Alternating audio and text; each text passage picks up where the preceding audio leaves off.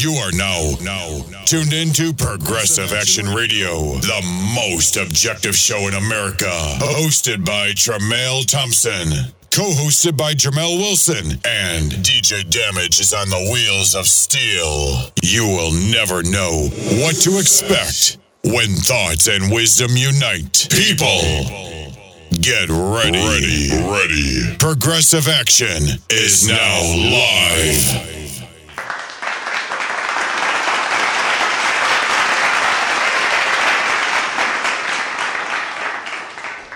What's going on, ladies and gentlemen? It's your host, Tremel Thompson. I got my cousin Jamel to the side of me. What's good, cuz? I'm chilling. What's going on, cuz? Nothing getting ready for this November 10th rally. Oh, okay. Good evening, everybody. How's everybody doing this evening? I know. Why you why you always ask that? Nobody ain't gonna say what's up. We doing good. Well, no, I know that, but like I said, that's my way of saying what's up to the people, you know.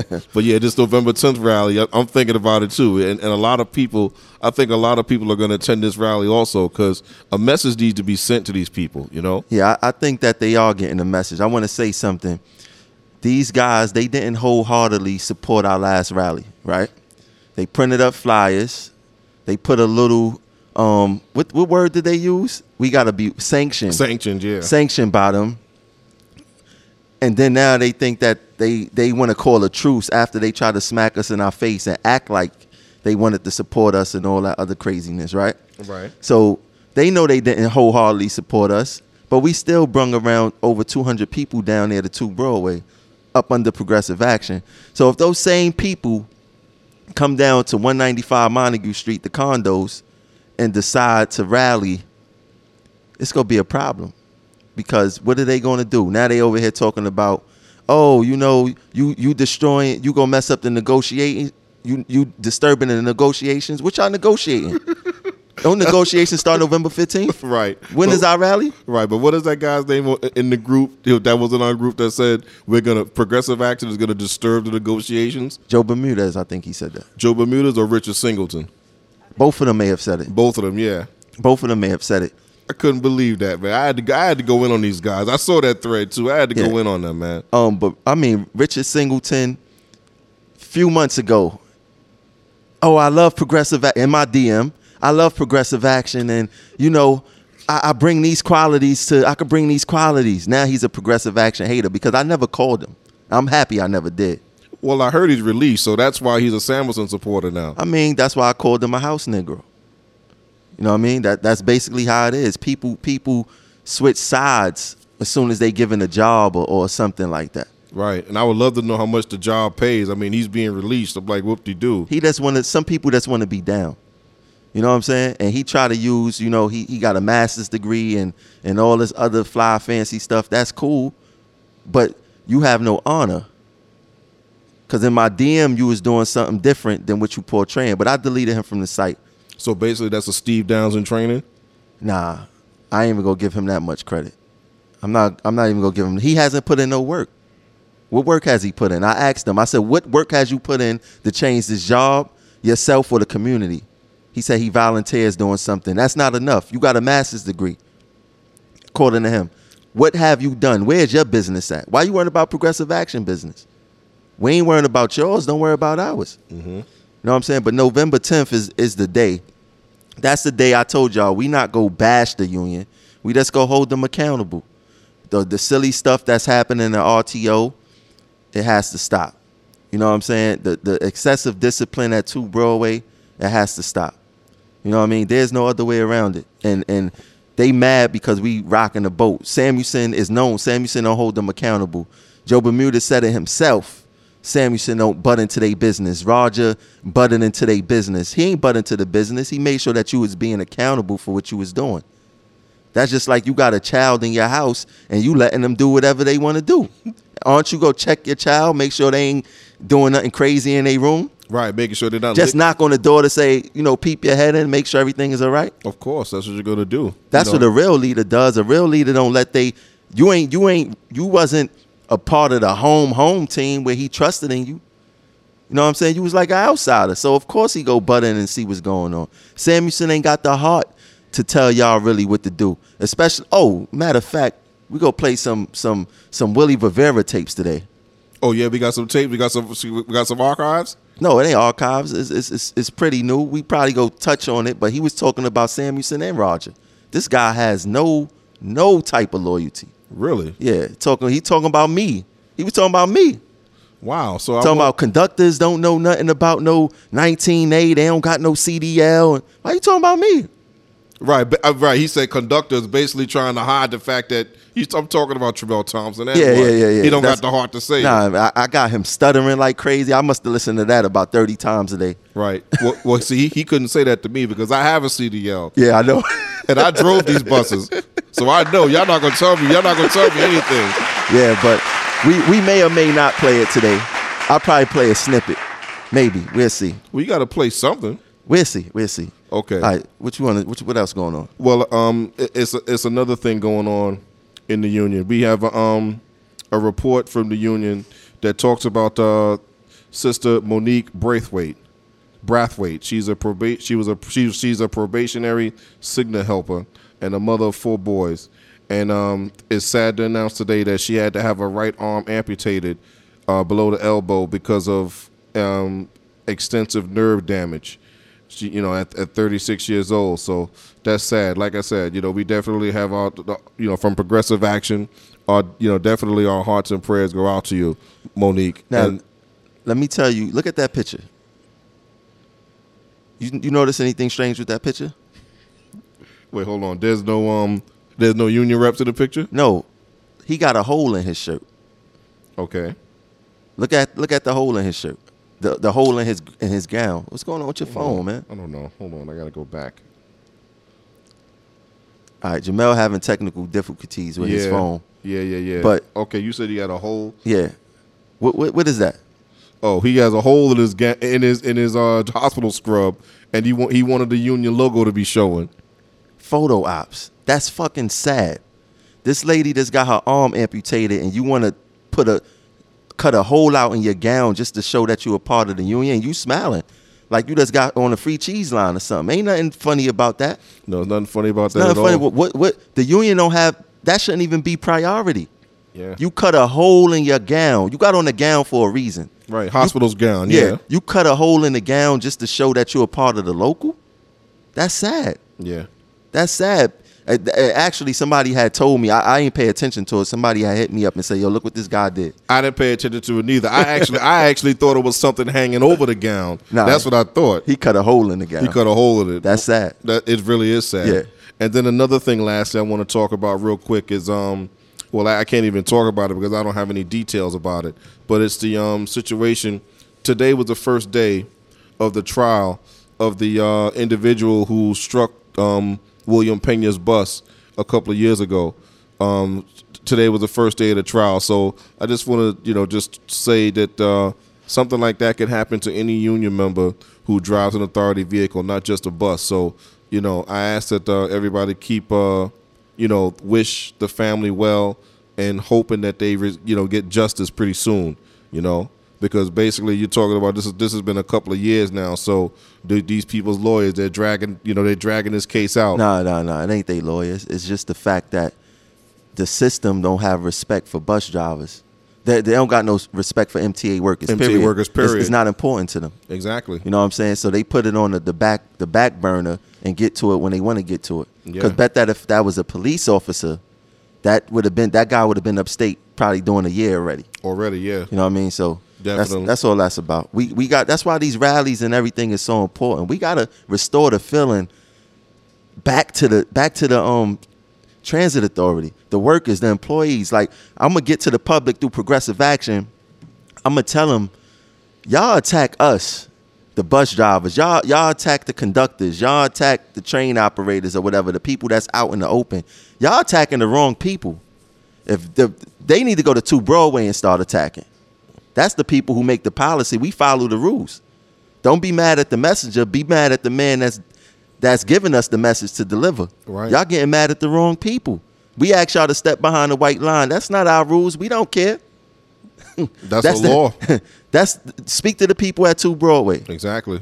All right. Inter- All right, yeah, so definitely. So without further ado, I want to introduce our guest tonight.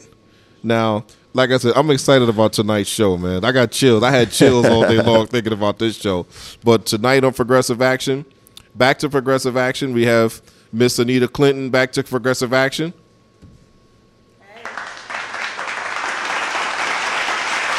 And I want to introduce for the first time in Progressive Action my man Eric King, a conductor from uh, RTO. Yes, sir. The, Hey, hey. the, the biggest Knicks fan in, in Oh yeah, the in the MTA. Exactly, definitely. in, in the world. in the world next to Spike Lee. and then also, I'm honored to uh, introduce tonight. We have uh, Mr. Ed Watt in the building tonight at Progressive Action Radio. Good evening, Miss. Good evening, Ed. Pleasure to be here. How's everybody doing? All right. And of course, in the background, we got uh, you know our progressive action fixture. Joe was back in the building tonight. You know, as Joe was always welcome. And Sam- Samino, Samino gonna be a, f- uh, um, a fixture as long as he keep bringing that pizza. Yeah, as long as he keep bringing pizza and beer, I'm, I'm happy. You know. So, what's going on, everybody? Ed, I want to start with you since you know. So while you're here, um, can you introduce yourself to everybody and let everybody know your you know your history with the union, who you were and what you did? Sure. Um, uh, so I, I was a TW member for 33 years. I started uh, driving a bus in 1980. Uh, I was a depot chairman of Flatbush Depot for six years. I uh, um, then became uh, secretary treasurer with Roger Toussaint as president of Local 100 for nine years. Then I spent four years. Jim Little asked me to come to Washington and do health and safety for the International. I did that for four years, and now I work for the Amalgamated Transit Union. That's the short version. Okay. Let me know where you want me to start for the long version. Okay, well, the long version is, uh, you know, I guess we can, um, you know, we could talk a little bit about the history, you know, and, uh, you know, how you, in, you know, how you rose to power, um, as far as becoming a depot chair, and, you know, we could start there. Okay, well, like I said, um, I started in 1980 driving a bus, uh, and kind of um, just doing what most bus drivers are doing, getting in there, trying to make a living and figure things out, what you want to do with your life. Um, one day uh, in um, one Saturday, it was uh, October 10th, 1981, a bus operator who worked in Flatbush Depot, his name was Harvey Shield, and uh, he had his brains blown out in a bus on Avenue Z in Nostrand Avenue. And after that, I went to my first union meeting. Um, and uh, uh, we'll call them the old regime at the time, if you'd like. But the, uh, the people that were in charge of the union there were so sensitive as to this fatality that since it was October in an election year, the only thing on the, on the agenda was nominations. So, other than a moment of silence, nobody was even allowed to talk about the fatality.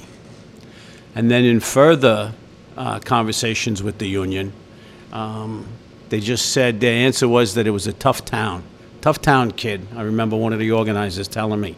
Um, and I said, Really? Tough town? Well, uh, I don't think we should stand for that. And we started to organize around that and around a lot of other issues.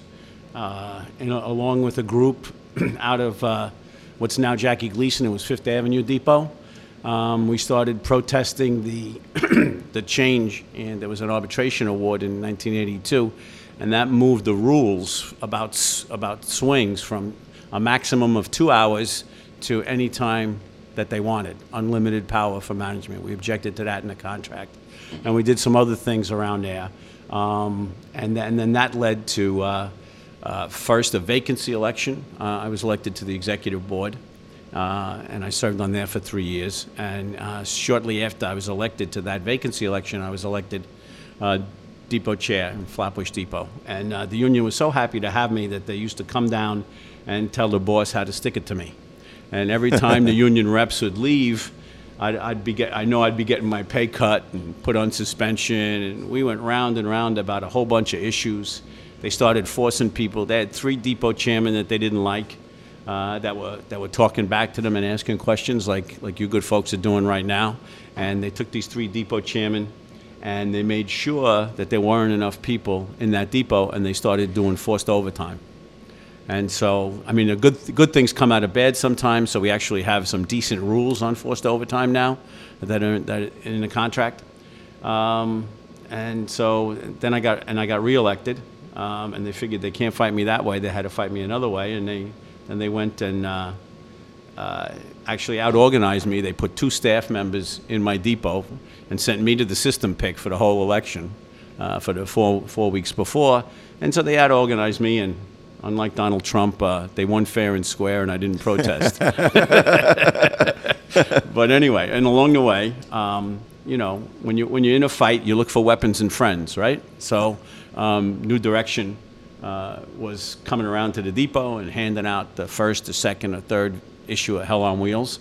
Um, so I got involved in that, and, uh, and for a while I put out my own surface wheels uh, as a as a piece of literature, wrote a couple of articles and uh, um, uh, about about the attacks, about the um, vans uh, that were taking a lot of the work, and some other issues. And we, um, anyway, so I, so I would write a couple of articles for Hell on Wheels and go to the meetings every other Tuesday. We'd meet somewhere or another uh, for uh, oh about 15 years, um, and, and all the time. Um, uh, you know, all the time uh, fighting the union. And, and, and a couple of the people, one of them's here in the room, John Samino, and myself would also fight management while we were fighting the union. So you had, you had, a, you had a, a, a two front war on your hands. you Sounds know? familiar. Yeah, Sounds familiar, sounds right? extremely familiar. Yeah, well, so, um, you know, and, and at one point, um, um, and in total, there were about 40 people in New Directions, approximately 40 people that were fired um, by management. And some of us believe that it was with the, uh, um, uh, with the blessing of the union, if not worse. Um, the people that were in power at that time. So you're thinking, wow, I got a union that's supposed to defend me, and, and look at what they're doing. Yeah. So if that didn't tell you that you had the the high ground, you know, like the Michelle Obama go high, you had the high ground because they definitely had the low ground, trying to fire people. When all you're doing is is sticking up for your rights of free speech, asking questions that maybe they don't want to answer. Yeah. Um, maybe they don't look too good. You know, I remember asking questions at, at division meetings, and they'd all be looking down at their shoelaces, like, "Whoa, good thing he ain't asked me that question." You know? Let me ask you a question about the um. You was the secretary, um, treasurer of the local, right? You're skipping ahead. Good. Go Yeah. ahead. Yeah. because I, I wanted to clear something up with this whole 80 West End thing. And Okay. th- this thing where Roger was, you know, they always say he stole whatever, his wife, whatever, but that's not the story. Roger gave us all the documents. And maybe you could elaborate more on the sale of 80 West End. Well, 80 West End Avenue was only a good place for, for union folks that lived in Riverdale and had a car uh, because they could get right on the West Side Highway and get up there. And that just happened to be where a lot of the leadership of Local 100 was at the time. At the time That they bought it back in 1985. Okay. Right? When, the, when, it was, when it was swapped for a building and a whole other story on that It's for another show. But Well, you know that sounds familiar because 195 Montague, it just so happens it's in downtown Brooklyn, and it's convenient that our union president lives in Brooklyn, and and a lot of and some of the officers live in Brooklyn. you yeah, know, so- maybe. yeah. I, I, I don't know. But at least, at least Montague Street's near a couple of trains, you know? Yeah, at least yeah. for you know for transit workers. You know, I know bus drivers; they all drive to work, but the train folks on the other side, most of them, most of them take the train, right, and to get to work. So it's a little different. But but 80 West End Avenue was the furthest place, arguably the furthest place in Midtown from a subway station, Okay. and um, and and so that that needed to change, uh, and and we were going to get out there and look for a new place, and we, we did a lot of looking at one point. But the sale of the building, uh, you know, John John Samuelsen came in, and he wrote a demand letter, and he came in, and uh, we put all the paperwork in front of him. He actually brought in an accountant with him, and they went over it. And so I don't know why it's still an issue. This is, you know, ask, asked and answered. Um, we had a we had a good deal on the building. Uh, It was. Um, a good amount of money, uh, and uh, and it was the right thing to do at the time. All right. You have any knowledge about the Gilmartin houses? About the what? The Gilmartin houses. Oh, okay. So yeah, I, I saw you guys posted something there. that There's an indenture. It's not a bill of sale. It's an indenture. So you know, we looked into this too because we were always looking at how do you get the best and highest use out of all the assets in the union for for the union members, right? To plan the rallies, go to Albany, do the political action, or do whatever you have to do, right? Um, and, uh, and and we looked at it, and the uh, only way, uh, well, you know, I can say we looked at it. We had real estate lawyers come in uh, and take a look at all the real estate doings because you don't, you know, you don't use. My advice is you don't use a labor lawyer to do real estate Correct. and you don't use a labor lawyer to do federal elections committee. Correct. And you don't, you know, you, you don't even have an optometrist fix your hangnail, right? because that's your foot, not your eye, Exactly. right? So you, you need to specialize. So we had the lawyers come in and we said, you know, "Mm, what can we do with this? So the, the Gilmartin houses was a was a an offering back from 1984 from HUD, the, the Housing and Urban Development, or, or its predecessor. Uh, and the union paid only like $10,000 uh, for re- and, and could put a retiree building in there, and, you know, and, and they had an underlying mortgage and it got paid off. So what it looks like to me that's happened right now is pretty much the same thing that the lawyers said we could do. And that is you could set up a not-for-profit but the money that you got had to go in the not-for-profit and stay there. So it couldn't serve the union members. So we felt it was better to wait, even though Roger and I would definitely not be in office at the time, because I think the first year was either 2024 or 2034. Um, So it was either like a 40 or 50 year thing from 1984. And at that point, you could get market price for this. So basically, it looks like this got sold short for 17 million for a building that's probably worth a lot more.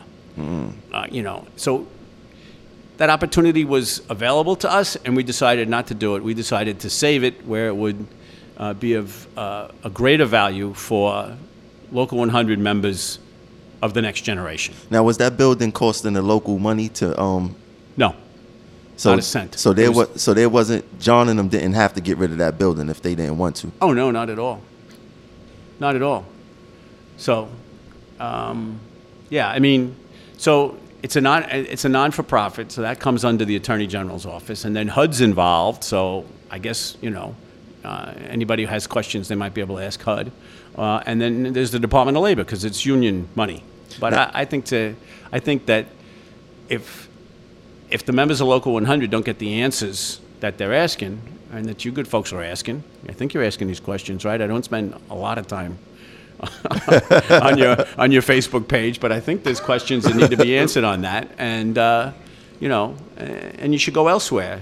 You know, people people did that for uh, when we sold the building, Yeah. and the Department of Labor came in, and uh, I didn't deal with them. Our accountants dealt with them, and uh, we got a clean bill of health there too. Again, to your sale of 80 West Yeah, End 80 West Avenue. This has been sliced and diced and looked at and asked and answered so many times. And here I am sitting here, and Roger's sitting here. Neither one of us have, you know, mansions on the ocean like he's talking about. Or, or no indictments. uh, and, right, right. Because that's what would have came down if it was really criminal. Indictments would have came down. Of course. Everybody's still free. That's what I try to explain to people is that if something criminal was done, they would have had Roger in jail. Of course. Yeah, no, no, absolutely, absolutely. You see, the, you know, Walter Reuther was the head of the United Auto Workers, and he said, you know, when you see a corrupt union, you'll see a corrupt boss, you'll see a corrupt owner, and they go hand in hand. So whether it's power corrupt or money corrupt, the folks I was talking about that got together to fire the people in new directions, they were at least power corrupt, if not money corrupt. Okay, and as long as things went, you know, smooth, didn't rock the boat, as you mentioned before, then the union's okay. We'll take care of the union. We'll look the other way. They can do what they want.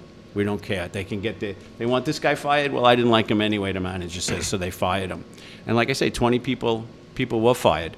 But I'm sorry, I'm, I'm drifting from No, you. no, no, it's You good information. more It's- on it's- the it's- on the building uh, because, like I say, asked and answered. I'm proud of every moment that I spent there. You know, who would who would take a whole sack of money? I, I mean, Roger even at one point was it was very funny, and he said he said to a whole crew room, he said, "How do you do that? I mean, you got lawyers, you got accountants, you got banks, you got mortgages. How do you do that? You think you stuff it in a duffel bag and put it over your shoulder and walk out the door? I mean, that don't happen. I mean, be real. Anita, you might have been there at one of those shop days, right? I mean, Miss Clinton is she's quiet today. Yeah. Why are you so quiet today? Um, just love listening to the history of the local. You know, I was part of it, and it uh, gives me a good feeling to be here with you guys doing basically the same thing that New Directions was doing. I haven't seen Ed in a long time. It's really good. But I've been here more than one time, so I give it all to Eric King. What's going on, Eric? How y'all doing? I'm doing all right. We's good. Why don't you tell the people a little bit about your history? Yeah. Okay. Well, altogether in transit, I got about 18 and a half years. I first started out my first seven and a half years in car equipment. I was a cleaner. So, you know, the next, you know, the rest of the time I've been in RTO. I first got my start in the union my last two years in car equipment as a cleaner. Gil Bobby and Neil Prasad brought me in. And they started teaching me on the job, you know, training. I really didn't take shop steward classes. I was learning on the job. Mm-hmm. Um, one of the first things I was doing with the union is I was um, being a, bus monitor elections. I was doing the elections, um, a monitor for elections in the private lines and, and MaBSTOA. And I walked on the line with Roger when he was out of service, you know, before he became president. Okay. So when he was still fighting for his job and stuff like that back, and I was helping with, you know, organizing along with Nia Clinton, Shirley Martin, and John Semino, uh, Joe Campbell, and others in car equipment. Okay. After about a year in RTO, the first union person I met was DJ Smalls. And he was, you know, aligned with the people with New Direction, with, you know, Roger and stuff like that. He, he found out that I was tied to Gil Bobby and Neil Prasad. He spoke to him about me. They said, yeah, he's a good guy. He's willing to learn. You know, he wants, you know, more knowledge. Take them under the wing, bring them. So after I cleared my probation in RTO, they then started releasing me to where I was working in the union off and on a lot up until the time Roger was no longer in office. Okay. So, you know, I would I would come out and get release time about six, seven months straight, go back to the road for a couple of months and then, you know, come back out. Yeah. And I was deeply involved ever since. Yeah. So you know, me and you in the same department, so we share the same struggles as far as what goes on in- the department, as far as uh, the chair and the VP. You know, so um, what do you think about the, the status of the union right now, especially our department, RTO? And RTO is the worst it's ever been. Okay, you have a vice president who never return calls, never comes out in the field, never puts out any literature or anything to learn at all in RTO. Even the safety walk person is the only person you see, and you see that person once in a while, comes around and nothing ever gets fixed. It's atrocious. It's one of the worst I've ever seen. I'm a conductor on the A line. I do a lot of RDOs on different lines. I'm mostly at 207. One of the worst crew rooms in the system. You, you get um, floods in the crew rooms constantly. Um, they don't fix none of the door locks. You got easy access from the public into uh, crew rooms, the locker rooms, Yeah. and stuff like that. There's safety issues all around.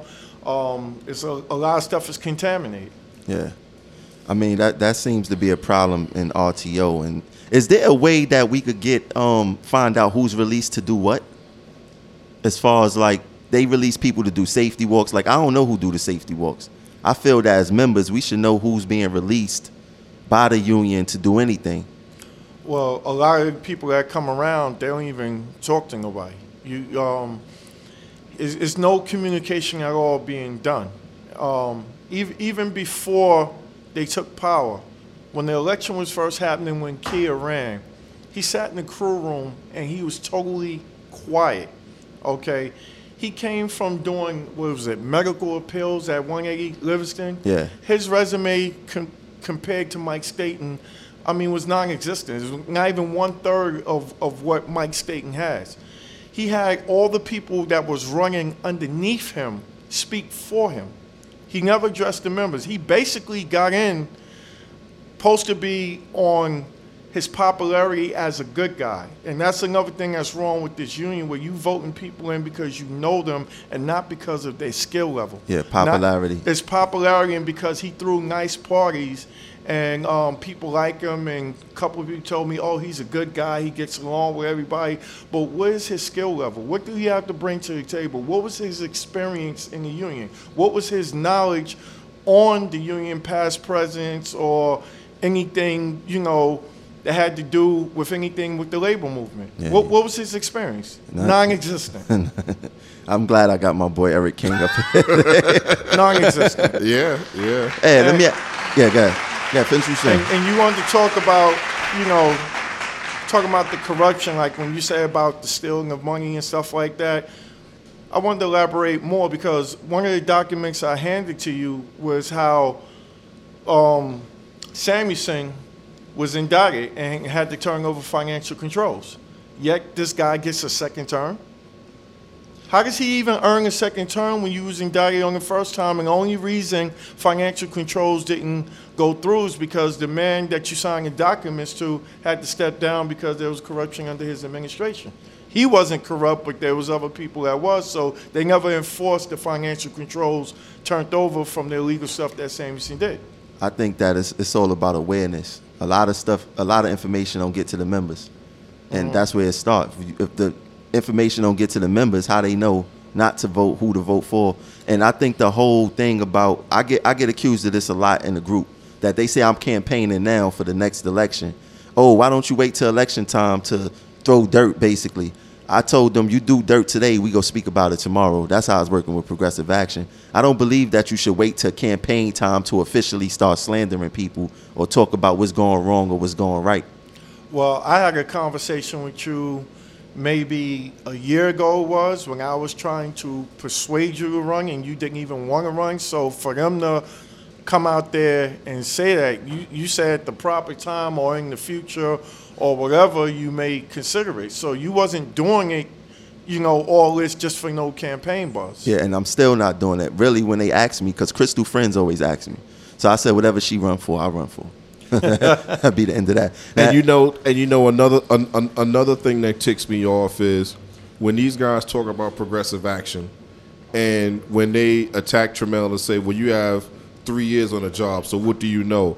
Or you know, basically he should just shut the fuck up. That's what they basically saying. Because I only got three years. Because you only got three years. So then I step in, and I tell them, "Well, listen, again, I have the time on the job, so I want you to bullshit me and tell me to shut the fuck up or that I don't know nothing that was going on. because again, these people they always revert back to Rogers administration, the previous administration when it comes to these things. Now, when it comes to the health benefits, right?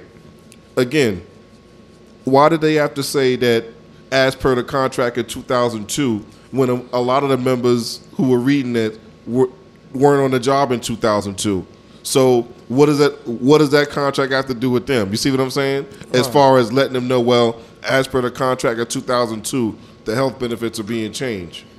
You understand Well, what i'm saying? if- it's a it's a mind thing that says okay you people know or you're trying to send a message to the members saying that we didn't do this this is the result of the previous administration that did this. Yeah, but they they foolish. The thing is this: even when they come at me with "you got three years," three years, I just got involved basically with this union stuff a year ago, a, ye- exactly a year ago. I got Yeah. involved. Mm-hmm. They be in here 10, 15 years. They should be embarrassed that they didn't create no change within this union. Yeah. What the hell you was doing? Listen, I went through this too. When I started out early in RTO, you had people telling me how much time you have, and at that time I may have like nine years altogether. One one guy used to um, try to clown me in the crew room. Oh, I got more bathroom time than you got time. Oh on the yeah, I heard Yeah, that already. You know, jokes, that's yeah. one of the old lines. But but see, the thing is, if you've been here for 20 years and all you did was sign in and out and go home, a person that been here for two years who gets involved, go to union meetings, research stuff, get involved with politicians and all that, can know more than a person that's been here 20 years. It's not it's not the amount of time, it's what you did while you was in here and how you applied yourself. Yeah, that's true. Very, very true. Right, and then they act like you were just born when you come to the My, job my because they, you induction know date is not my date of birth. exactly because you know they don't understand that you know you came from a job where there was a union. So it's like if you have you know you have a lot of people out there on the jobs who are like that, to where this is not their first job. So okay, people know what it is, the structure of a union and management and the bickering and go and the you know negotiating, going back and forth or what you know and whatnot. So Yeah. that's what I mean when I say it's it's just pure ignorance. And mm-hmm. Jamel always say, well, you know, when these guys get on Facebook and start typing and attacking, you should get back on there. But I can't tolerate ignorance. I, mm-hmm. it's just it's just something that's always been that way with me up here. If you don't know what you're talking about, or if you just loud and wrong, or if you don't if you sound silly, I'm not going to conversate with somebody like that because it's a. I just feel it's a no-win situation. No, but the thing is, I try to tell you when somebody is loud and wrong, somebody's listening. So if they loud and wrong, people go take they loud and wrong as being law. So you always have to combat. You can't sit there and let people say whatever they want. That's why people, my phone ring crazy. Why? Because I combat everything. I go against everything. If it ain't right, I'm gonna say something. If it they you loud and wrong, people listening, people watching.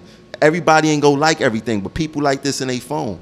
You know what I'm saying? They taking in the information. So that's why I tell you, you gotta combat. You can't sit there and let people say what they want. They say something wrong, you correct them. We got our own audience. People look for us for, for leadership and guidance now. You know what I'm saying? We can't let people come infiltrate, especially our s- stuff, and say whatever they want. It can't happen like that. But Mr. Watts, I know you had something to say. I gotta. I, gotta. I'm having flashbacks, yeah. because, you know, I don't have it in front of me. But, well, let me, let me go back to what you were saying first. And that is, um, that's what the old guard or the old regime would say. Oh, you know, save it for the election, save it for the election. And then when you come around election time, they say, ha, they only come around when they're looking for your vote. Correct. So this is a tended trap they set for you. You know what I mean? Uh, but if you go back to the, the, the back of the TWU Constitution, it's got a quote by Mike Quill. And it goes something along the lines of you got to do more than just pay your dues. You got to come to meetings. You got to so you got to raise the issues as they as they come up, and Correct. not wait till election time Exactly. to settle the issues. Exactly. The issues happen in these jobs every day. Correct. Right? Whether it's assaults, bathroom access, all the all the problems that that we go through. Bad bosses, we've got a few of them. Right? Lousy schedules, traffic, et cetera. Everything that you're fighting out there. Right? You got to deal with these issues every day, and it's management's job and it's the union's job to deal with them. Right? Correct. And and when they don't, and you raise the issue, all of a sudden you're a troublemaker right? And that can't be. You're uh, an equal brother or sister. You're raising these issues for everybody to hear. Collective action is how you solve these issues. It's not magic. That's the other. That's the other thing the old guard would always like to say. Hey, you know, you got a problem? Give me a call. That's how you solve it. It's not how you solve it. It's it's a, an approach to organizing people.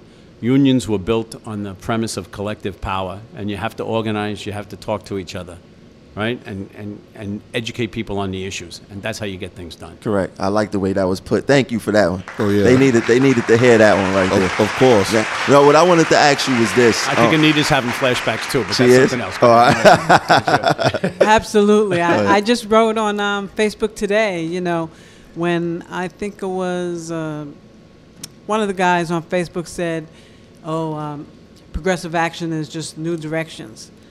And some people took offense to that, and I basically said, you know what? It, it, the correlation is uncanny because when I came onto the job, the members felt like they feel now pretty powerless and, you know, um, unable to do anything, affect change.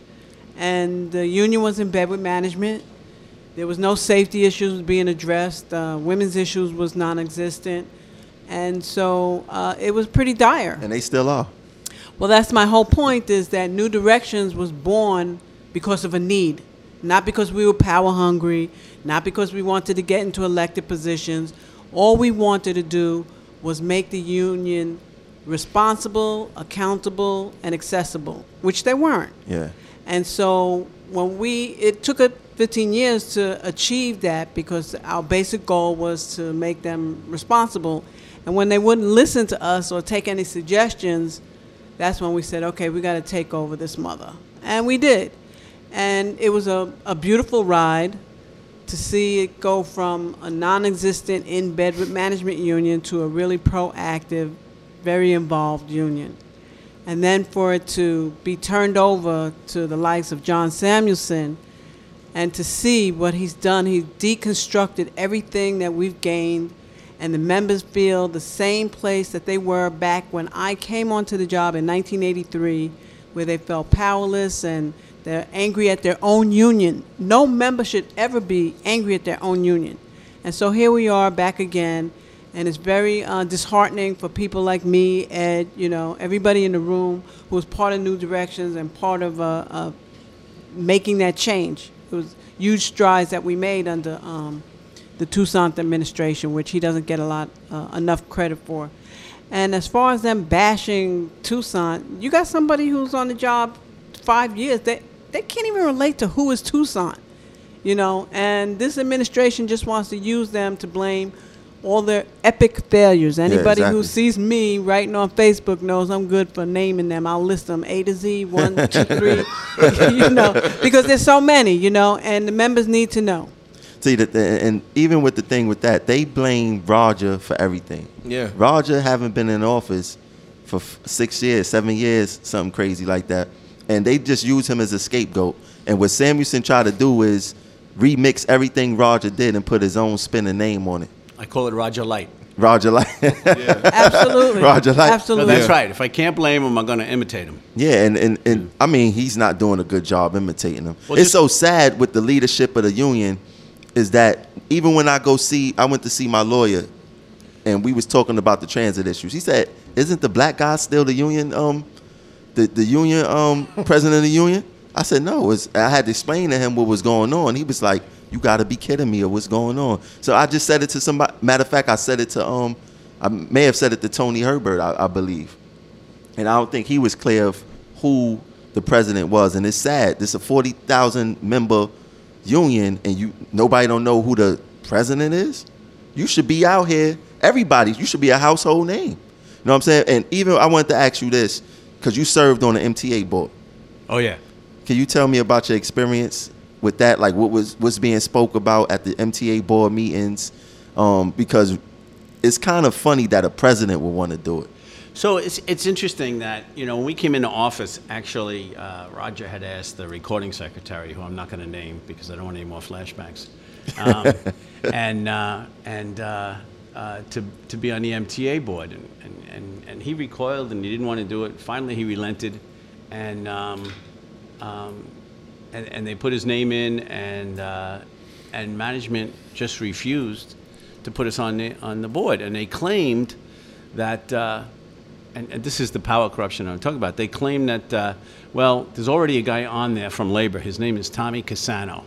And, uh, and, until he, and, and unless he resigns, he's just held over there because this was a Senate appointment. Now, that's true. It's appoint, you're appointed by this, or approved by the Senate, appointed by the president of the, appointed by the governor. Uh, let me get it right. You're appointed by the governor, but you're suggested by, on the recommendation of the largest bargaining unit, which is Local 100. They, they don't name you; they call you the largest bargaining unit, and uh, and approved by the Senate. And until that happens, uh, this guy has to stay there. Well, this guy, talk about a conflict of interest. He, uh, um, the day before we came into office, his title was assistant to the president of Local 100. The day after we came into office, he was a manager for the TA. So him and four others walked from the union, and when New Year's was done, they worked for management. Eddie Melendez, vice president in my division, the, my, my predecessor, uh, Dennis Calhoun, that's the car maintenance folks' favorite guy, and uh, and, uh, and um, uh, who am I missing? That's two, three. There was uh, Tony Dandridge, right? Was one of the guys. RTO. RTO, and then there was someone else. Anyway, that they just they just walked in. Anyway, so Tommy Casano wouldn't step aside, right? Um, and uh, and then um, uh, at one point Roger said, "You know what? I don't want that guy. I want to put Ed on." Let me put Ed on because I, I had- I was doing the nicer stuff on the pension board. So um, so now I get to do the MTA board, and finally they had relented and uh, and approved it. So it's really good to be there on the MTA board. Um, I agree with you; it shouldn't be the president, but certainly that's John's call. Um, and I served there for six years. And if you do it right, you get somebody on staff. We had a great director of uh, research, Claudia Preparata, uh, and she was kind of like the second on that. And she would, you know, uh, analyze the books. We'd have a discussion on the books before we went in there. They give you the books on on uh, Friday afternoon, literally You mean financial books? all the financial books for the MTA. Okay. But, but not only that, the bus books and the RTO books and whatever, whatever meetings, committee meetings you're going to. It's, it's you know, I, I used to kid about having 48 jobs because this is, this is the, but this is the position that management all over this country puts the union in, right? They, they make you play defense on this stuff. Anyway, um, but you're there and you get to speak um, to the issues. So it's really good. And it's just, uh, and so I've technically been on the board for 12 years. Um, but um, in the last six, I heard nothing from Local 100 president, and I, and, and the, the fight that we had over putting our person on the selection of Local 100, I wasn't going to step in there. I could have showed up and been a jerk, right, at the meetings and, and done some something, but you know, why would I? Why would I do that? Um, if John wanted to leave the chair empty, that was his choice. But How long he that's left it what he did for? for six years. Oh, he left it empty. He yeah. left it empty He- for six 'cause years. It just got then- filled just right recently. Right. Oh wow. So we lost a, basically a lot of ground during those six years. Then I, I think you did, but you guys think you did. Otherwise, you wouldn't be here on the radio exactly because you know that kind of makes sense because he stalled out on a contract from um, 2012. Yeah, 2012. Yeah. He stalled out on a contract. He could have had inside, you know, information if he had somebody on the board as far as the books and stuff was concerned. It's not so much inside information.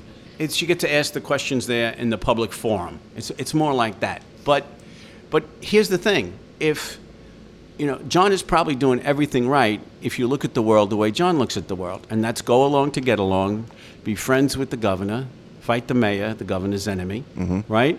Promise them, which I don't know that he has, but maybe he promised them he wouldn't go on strike, he wouldn't make any trouble. So if you have that way of running, if you have that view of the union, there's actually a book written about uh, public sector unions called um, uh, Managers of Discontent. Maybe I got the title wrong, but that's the subtitle. That's how they view the union. You're the head of the complaining department. and you're supposed to tell everybody, like they told us for years, I'm going to have more flashbacks for poor Anita here. You're lucky you have a job. That's what the union said for 20 Hated years. that. And Hated that- That's right, and that that's you know, and as she said, she's absolutely right. Um, militancy is organic. You can't manufacture. You can grow it, you can water it, you can feed it, right? But you can't invent it, and you can't manufacture it. Very true. All right, the the best organizer is the boss. That's, that's very true. Yeah, I've heard that term too. Be, be lucky you have a job. When it comes to the discipline, and Exactly. they and, and, and, and people go in there and they sign those stipulations and they get demoted and they did they say be lucky you have a job. Meanwhile, they didn't fight hard. They could have did a lot better before a person has to get demoted and lose their title, or you you, you know. So Yeah. Now, what what what you you think? question? I'm sorry. Go ahead. Yeah, what you think about um Steve Down switch? Because it seemed like he was you know down at one time, and then now he's with Samuelsen and You know, um, I know these guys for a long time, like 1985, right? Tim, Yep. and, Tim and Steve. Tim and Steve were at my wedding, actually, and uh, so that, that's how that's how far back we go. But um, I, I just want to give you a quote uh, from Steve after the 1994 election, when we got 45 percent of the vote. Okay. It was Okay. unheard. It came from 31 percent to 45 percent of the vote, and maybe maybe uh, Anita remembers. He said, "Well, we really weren't in it to win it anyway." Remember that? Mahoney went crazy. Yeah, you know, there was a certain um, group of people that came in that wanted to, that talk the talk but never walk the walk. And it seemed to me, in hindsight, that they were just there to foment trouble, you know, to start something but not finish it. The same way they criticized the strike. Oh, we didn't stay out long enough. And, um, you know, uh, for someone like Steve to talk like that, who's supposed to be a student of labor and unionism, should know better than that because it's very easy to get into a strike. The hard part is getting out, and uh, you want to come out with as few bruises as possible because a strike is like a war, and you're not going to come out unblemished, Yeah. you know, and you're not going to get everything that you want. But Steve is, you know, people see me writing on Facebook. They know I call him Sellout Steve because he, you know, as far as I was concerned, he was always an armchair activist. He was an excellent writer. Got to give credit where credit's due. But that's all he was good for.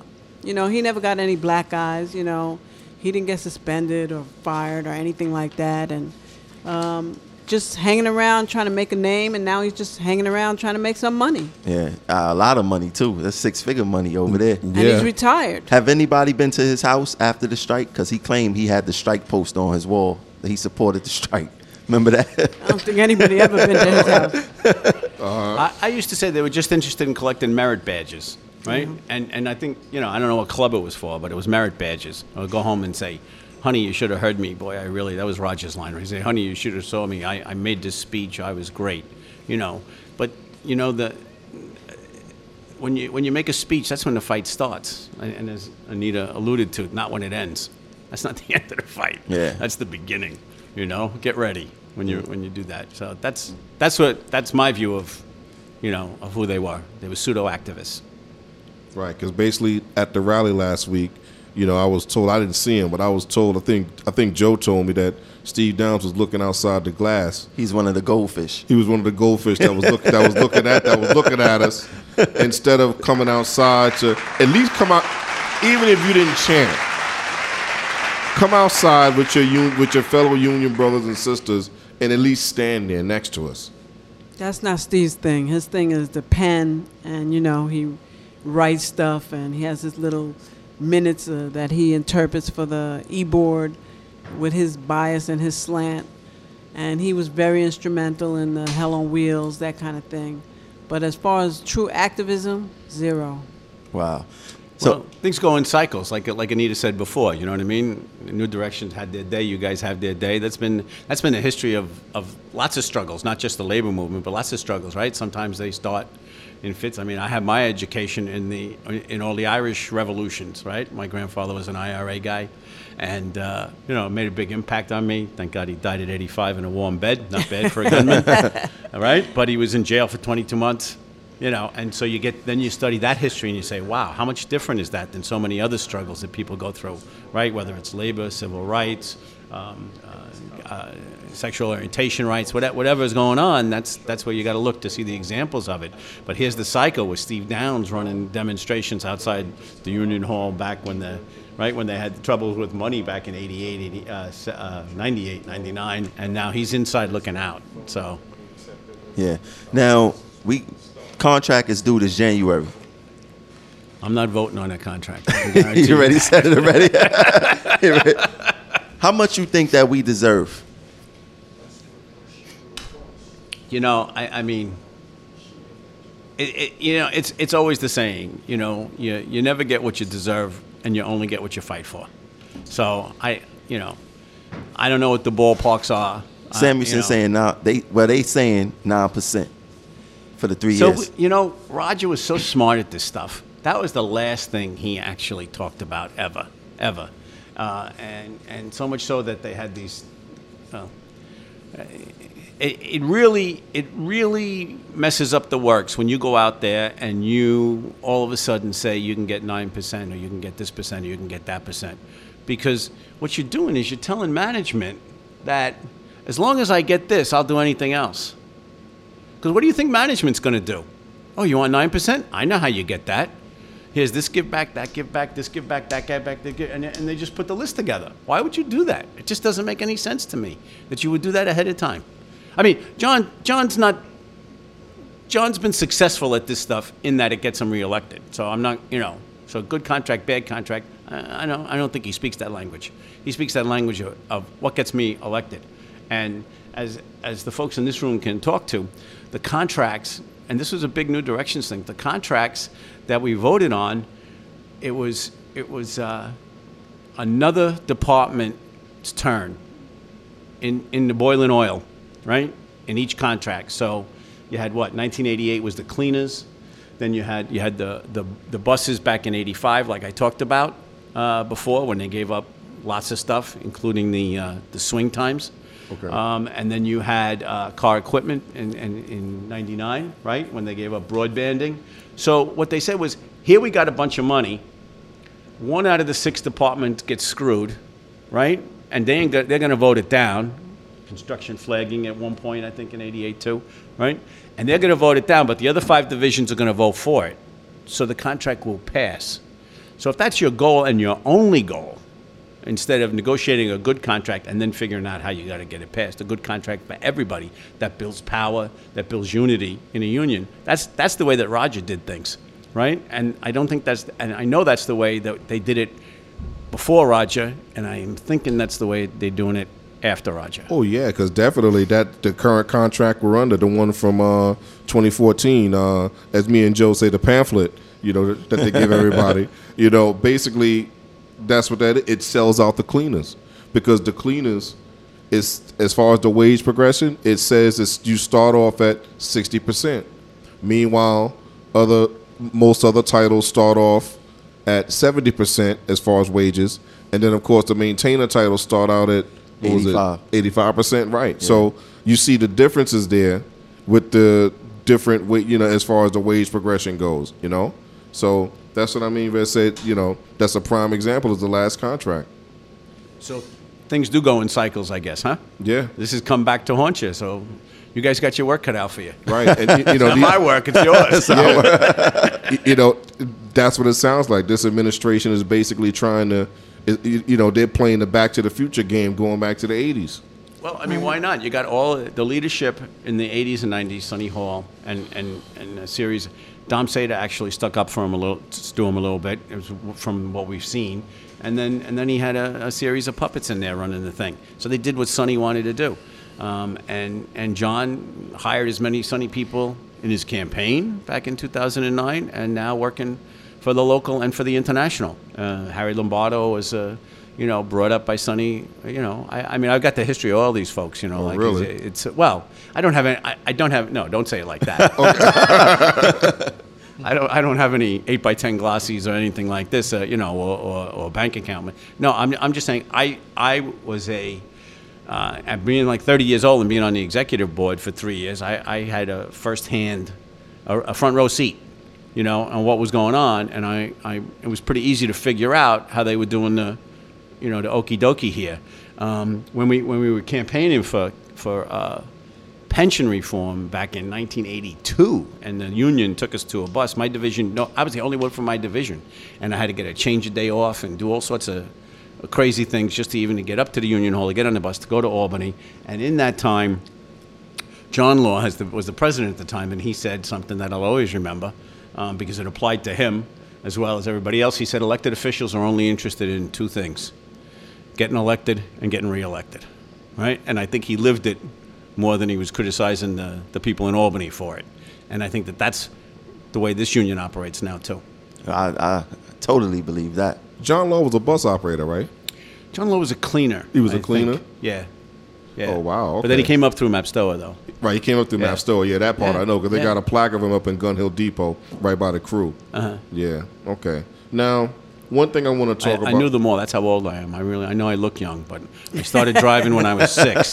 Yeah. So okay, well, it is what it is. You know, it is what it is. Now, one thing I want to talk about now is the health benefits, because right now, of course, I'm sure you know that uh, management is uh, well. You know, we talked about it. Management is, is switching the health benefits over to Aetna, and basically, it's um, a threat of the union allowing management to take away the defined benefit, and also you know, it's also a threat for retirees because retirees who are between the age of 55 and Medicare age, and also retirees, and mainly retirees who live out of state because all doctors don't take Aetna.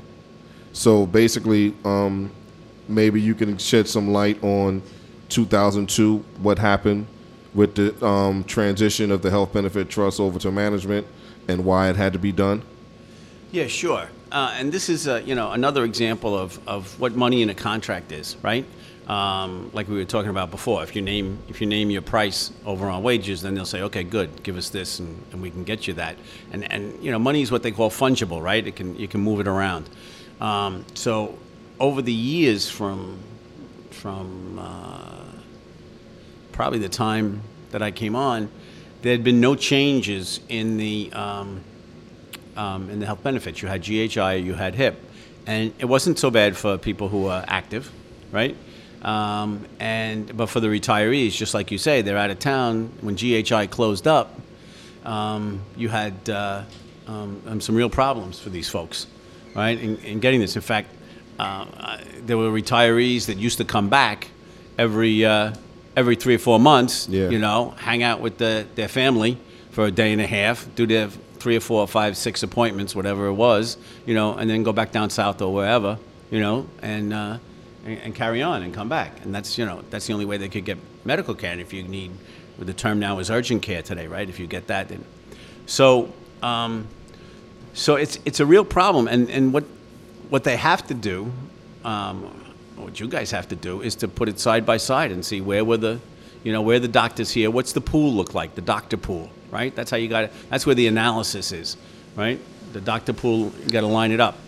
So um, what they had agreed to all along for current members was um, what they called the defined contribution plan, right? So per employee, per head, they would put in X amount of dollars. And that, those dollars, you know, $432 per month, blah, blah, blah, was in the contract. So, you know, there's documents that you can go back to and look at this. But when we came into office, that, that defi- that, so, so they would put in a set amount of money. So it's a defined contribution by management. And it would go into a fund, just like a pension fund. It was a health fund. Most of the health funds at that time were just getting, getting destroyed. Um, and, uh, and, and even the stock market's increase wasn't, wasn't doing well because the uh, healthcare was, it's bad now in terms of the raises, but it was out of control. So um, they had about 45, if I remember correctly, $45 million in the red right, that we came into, right? The fund literally was hemorrhaging, it was bleeding. And so they threatened to cut the benefits. They even had, I believe, the state um, insurance authorities or whatever, whoever governs state and health insurance plans, wrote us a letter to the trust. I wasn't on the trust, Roger was, and a couple other folks, Roger and Mark, and, uh, and actually Sonny for a while, um, and, and said, you know, you're, you're going to run out of money. You have to do something. You have to cut benefits. So it was a squeeze play. It was leverage, you know? So that's why we, we came out of the 2002 contract, which, by the way, was for the first time voted upon by every single division. They approved it. Even RTO, right, had approved it, and RTO always voted contracts down uh, in, in, in that history, right? Yeah, they were famous So- that. Yeah. No, no. So, so anyway, so, um, so we set up an equivalent um, um, group uh, committee in in the language of that contract that said that, and it said they can't cut benefits, and if there is a, a suggestion that they're cutting, if there is a claim that they're cutting the benefits, then the union can use this committee to bring this stuff forward, and it had the same arbitrator as the contract in there. Now, I don't know how much of that has changed, and I haven't studied the Aetna stuff a lot, but I do know if they don't have someplace out of state, and I forget exactly who the provider was, but through the through the 90s they did this with another provider when somebody else went bankrupt. I forget the company. One company went out of business, and um, the guys in Jersey they gave them another one, but the new people couldn't get it. It was a, just a total mess in there. You remember what I'm talking about? Yeah. Yeah, and it was a, it was a total mess, right, John? John's shaking his head in the back. So they're, they're asking for this mess again, and then you're just going to have, you know, to give management something else to pay for it at some point, you know, or have the members go begging. Wow. Because they, they, I, it was told to me that Aetna is a 95% match to the last um, benefits we had. The current benefits we have. Yeah, th- that we got now. That we It's- got. it's Who a- told who told you that? um, the VP of stations. Oh yeah. Yeah. It's a 95%. He said he was in, a, he was in on the meeting. So why wouldn't it be 100 percent? That's what I want to know. I heard they left. They they um like two hundred and some doctors is out of the network. now. But Maybe, n- maybe John's taking him to the whipping shed. I don't know. Why would it be a match if you can't go out of um, town? I mean, they lost some doctors. It's a 95% match, which means it's oh, not on the a, pool. On the yeah, pool. Yeah. Oh, okay. I'm sorry. Yeah. I'll put, I take that back. Yeah, so um, you know, and and it's crazy that they could just switch it up like that. I, I really think that our health um benefit contribution is gonna go up probably a percentage or half a percent because we go pay for our own raises, I believe, for this contract. Yeah, and you know, another thing that I don't like about the health benefit switch is see,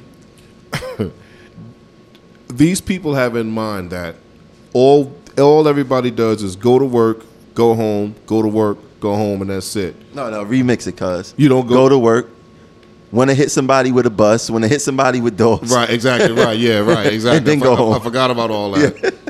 And then, but you, people don't think that okay, people like to go on vacation. They like to go down south. They like to go to different parts of the country. They like to go on vacation and go to different. So if you get hurt, God forbid, elsewhere outside of New York, these are things that need to these are things that need to be thought about as far as coverage. You need to make sure that the hospital way down in Alabama or way down in Georgia or way down way out in California or Washington or wherever you go, Arizona in the desert wherever, you got to make sure that hospital will take the coverage. So why not have coverage for your members? You know, why not have superior coverage for your members? Why cut corners? And, and then with the transit refugee shit going on, that we moving further and further away from our job location. People in the Poconos, they take Aetna out there. Exactly. exactly. You know what I'm saying? And so that's what I mean by say you wonder why progressive action rallies in front of two Broadway. See, these are the reasons why I these are the reasons why I stand proud and do things like that in front of two Broadway. Why? Because this I tell Tremel all the time and I tell everybody that knows me with the MTA, the people that are in those positions, y'all didn't create it all y'all you know y'all are basically put there in temporary positions to handle money and handle things that you didn't create. You're not you know they, they're not lehman brothers or they're not the koch brothers. I mean the, you know those rich fucks. You know what i'm saying? I mean you know they do what they do to people but at least they created it the people that created walmart the people that created costco and and papa john's and all these people okay but Costco's a union guy, so leave him in a separate you- category, right? okay, I'm, I'm sorry about that. Costco's yeah. a good boy. Oh, I'm sorry right? about that. I mean, right. I, I, I, I got it wrong. Okay. Okay. But the bottom line is, with the MTA, with these people, it doesn't belong to them. No, you're right. So They're placeholders. ho- exactly. So how do y'all have the stones to do what y'all do to the workers who are here for twenty, at least twenty five years? And they come here to That- hurt. They come here to hurt. Exactly. They don't come here to help. right. But I think um, one of the things that's um, not being talked about is the committee that Ed talked about. And I believe there are mandated meetings that they're supposed to attend, or a certain number of meetings they're supposed to attend, that apparently um, Samuelsen hasn't been attending. And so when they when management just makes these changes to the health benefits, um, they get away with it because nobody's at the meetings. Right. Nobody's paying attention. Right. So if you try to put up a legal fight, you can say, okay, well, listen, you know, when it comes down to it, were you at the meeting? Did you have the meeting? But the problem, part of the problem that I see with the local right now is um, you don't have people asking those kinds of pertinent questions. I don't know who um, is not under John Samuelsen's thumb that's on the e-board that could ask those kinds of questions because uh, as an e-board officer, you could demand to see the minutes if they say they went to those meetings. Shauna Robinson, I got a job for you. yeah, but I mean, uh, I don't know how many people there are. I don't. I'm out of that loop. But those questions need to be asked, even if they don't answer or they lie, because then it becomes part of the record. The story with the Gilmartin houses. E-board members should be asking for details on that. The sa- um, the the purchase of that Brooklyn that Bronx building. Westchester Avenue. Yeah, Westchester, yeah, twenty four seventy five, yes. Westchester. Somebody needs to ask questions. Same thing with the minutes. And the executive board officers, to me, is the right person to be asking those questions. It's the right forum. They have the right to ask those questions. and then it becomes part of the record. So if they lie, it's going to be part of the record. If they don't answer, it's going to be part of the record. The executive board officers that we're supposed to have are not doing their job. They're not um, making um, notes and making reports. What happens on the executive board affects every member on the job, the highest um, governing body of the local, where these big decisions are being made, and uh, executive board officers have to cast their vote, and they're supposed to be letting the members know. Members should be demanding executive board reports, and they should be given at division meetings and section meetings, and I don't see that happening. That was one of the ways that uh, New Directions really got our foot in the door when we got into the executive board and we saw what was going on and we were able to come back and tell the members. I think Ed and John probably remember going to meetings where they were not divulged the financial record. I remember seeing it on the wall. They projected it on the wall. It wasn't a piece of paper that you could look at. Then they gave it to us in paper form, and we weren't allowed to take it out the room. When those kinds of things happen, you know that there's dirt, there's corruption, there's something that's wrong. And I feel like the same thing is happening, but where we were making demands, people on the executive board, we like lifted up the cover of darkness. And we need to have that happen now. Well, I, I had somebody had asked um, Earl Phillips for the what's up with the phone bill. The phone bill went from sixty thousand dollars, like from in July, to ninety thousand in August. And why the bill fluctuated thirty thousand dollars within a month's time. Now I brought that up to Joe Bermudez. He said, "Oh, you know, I'm part of that problem. You know, I dropped my phone last week, and I did sent me a new one." I said, "Well, did 500 people drop their phone?" Really. for really. thirty a thirty thousand dollar difference, I'm quite sure that they getting corporate discounts with these phone companies or whatever the case is. I don't think they paying paying regular uh, retail fee for like me and you.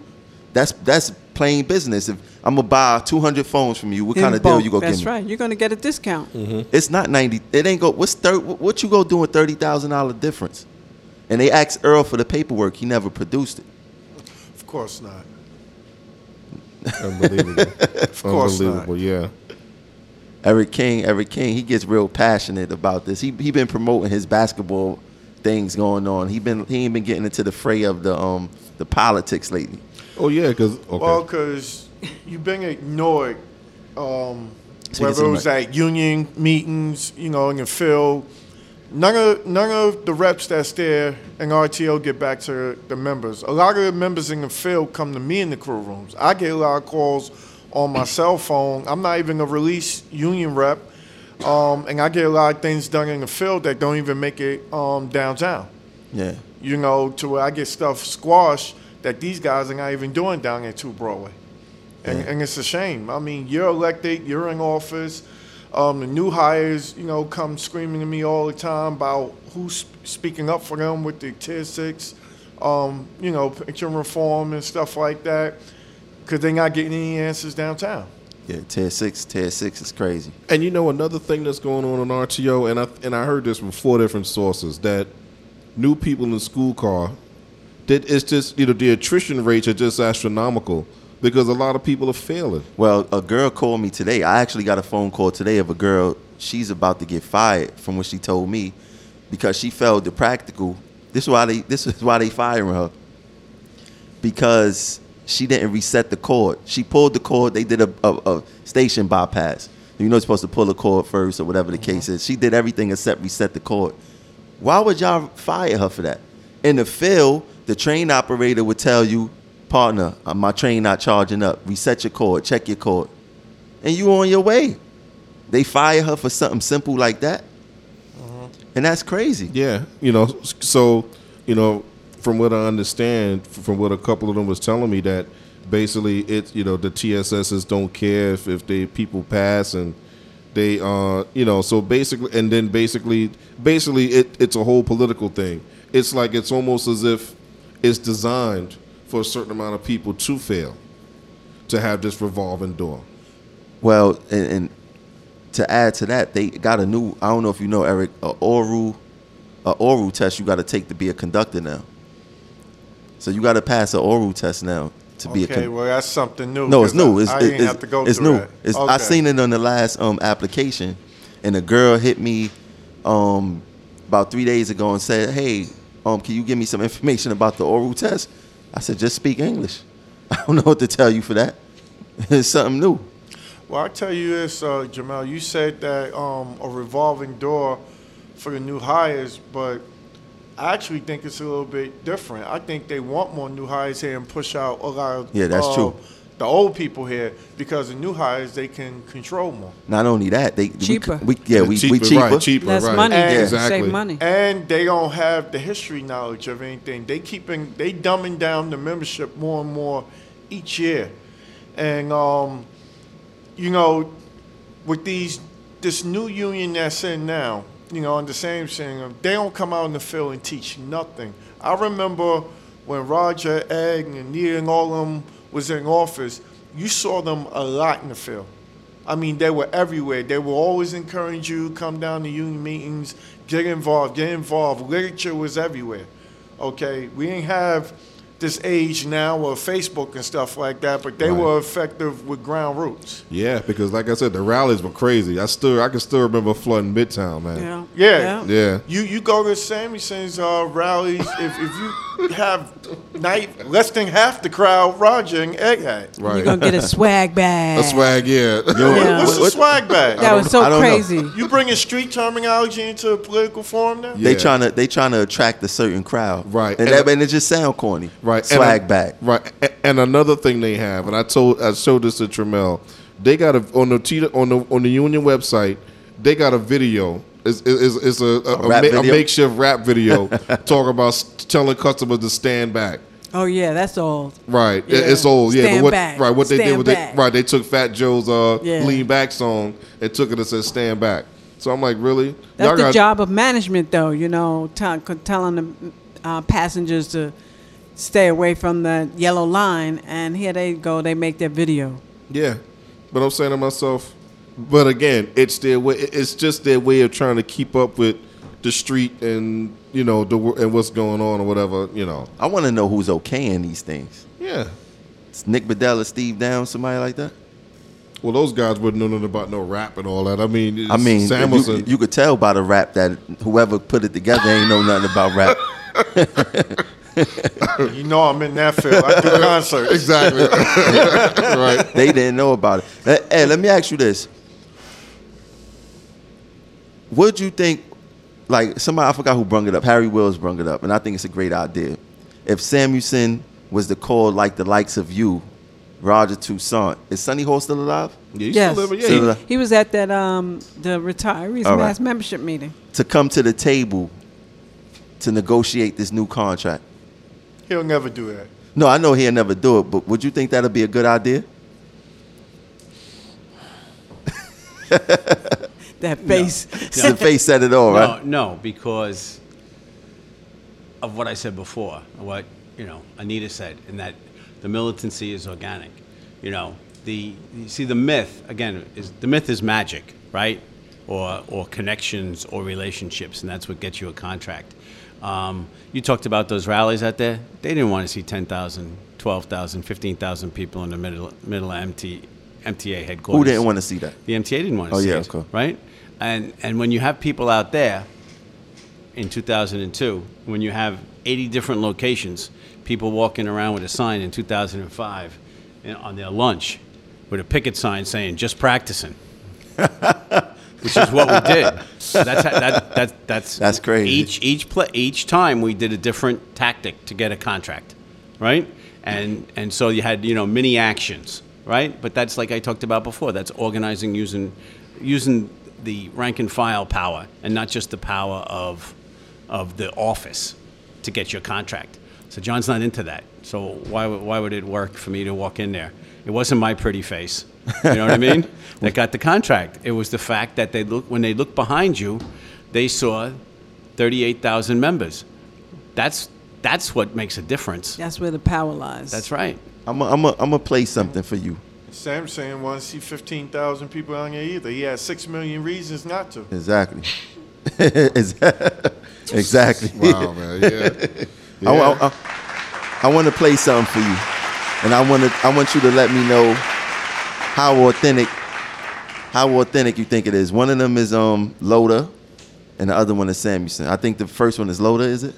Yeah, But Lhota is- I want you to pay attention basically to what Samuelsen is saying. I want to hear Willie Rivera. That's what I want. You want want. to hear the Willie Oh, Rivera? Yeah, yeah, yeah. I gotta hear that. I, I, yeah. I, I cue that up. But here, here you go right here. Here go the clip. But you know, we're talking about a, a job that has dangers, and I don't think that's uh, realized sometimes in negotiations. Um, and what's going to be your different approach this time around?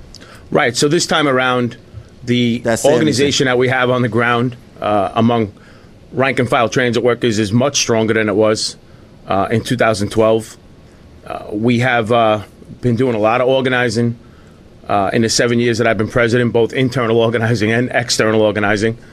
Uh, we have no intention uh, in, of, in this round of bargaining of making any kind of public pronouncement that there won't be a strike deadline set.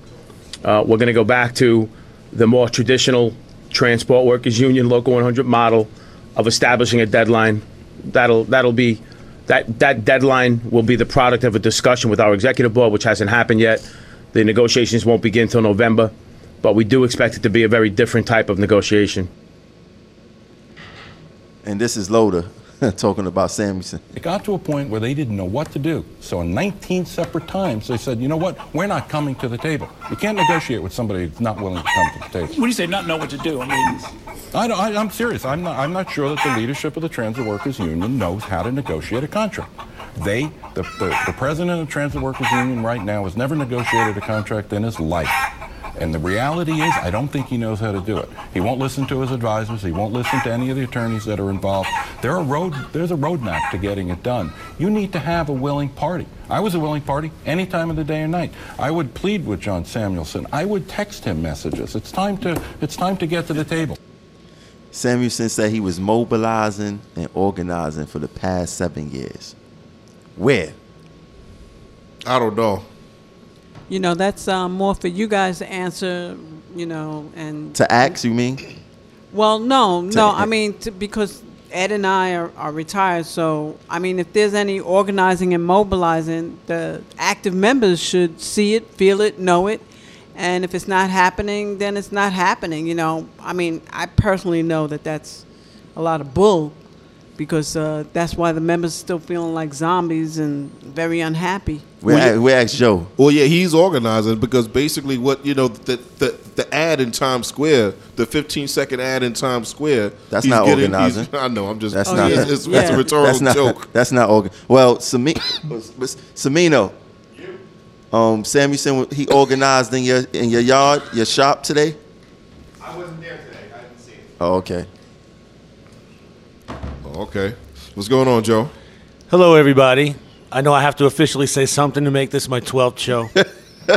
so He was counting. Of course, yeah, right. Uh, I'm glad to see this panel. I haven't seen Anita and Ed in a while. How you doing, guys? Hey, how you doing? And of course, my, my good friend Eric. How you doing, brother? How you doing? All right. So yeah, man, that was pretty funny what we heard. I mean, you know, Lhota thing we knew about because they was they were stalling till after the elections. Um, Ed, Ed mentioned this before, and it's absolutely true. This is what we say all the time: is that Samuelsen strategies um, they, they they surround what what's good for Samuelsen, and the rest of us, the other forty thousand of us, are like that dot, you know, in the rearview mirror. That's that's us coming in second behind what's good for him, and um, this this contract is going to be no different. Somebody will pay the price. I think that the new because you know we didn't mention the new employees that that um, you know how hard they were hit in this contract as well. And just to you know mention what the the, the cleaners that was sixty percent of two thousand nine, so that's even worse than sixty percent. And sixty percent of seven years ago. That's what they start with. Um, and so to say that you know like you know he's he's internally organizing that's probably accurate. He's probably organizing the staff, um, and that's it. Out external organizing there is none. Zero zilch. That would be ordering lunch. Exactly. That's how you organize the staff. BBQ or Chinese. Right, right, guys. Always Yeah, saw. that's right. We didn't see anybody at the hall, but we saw little stains in the carpet. Right. where the BBQ juice was leaking out of the bag. Exactly. But like I said, no, you know, there's no paper clips. There's no fingerprints on the door. In other words, all the all the everything was in there was clean. They had spoil you milk in the refrigerator, which means that no, nobody was up there making coffee. It Exactly. was, it was sterile. It was like a 1970s science, uh, science fiction movie. Everything is white. You know, that's that's how it looked. Not a fingerprint, not a smudge. Um, so anyway, yeah, that that doesn't surprise me. Um, that he would claim that he's organizing. I don't know who that's supposed to fool. Um, is he trying to fool the MTA? Is he trying to fool us?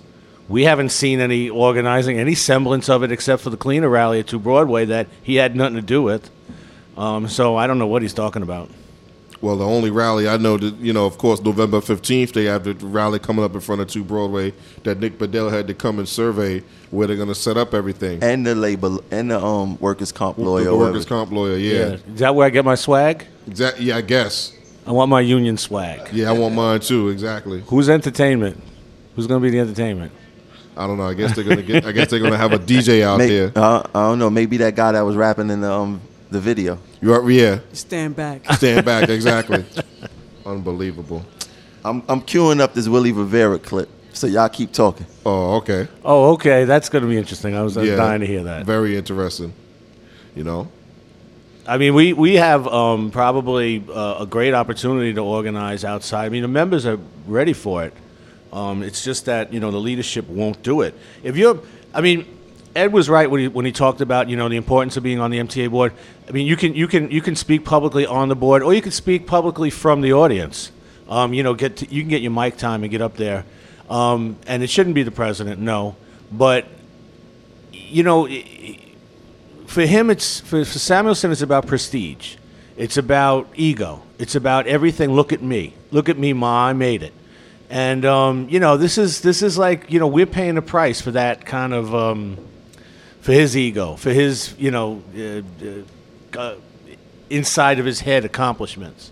That's what we seem to be. Uh, that's what we, we we seem to be paying the price for. And you know, I, I have questions about this uh, administration where um, prior to this last election, you had all these uh, sex offenders that were on, on staff. and now you got I mean that's that's not even funny, you know, that's that's serious business, you know.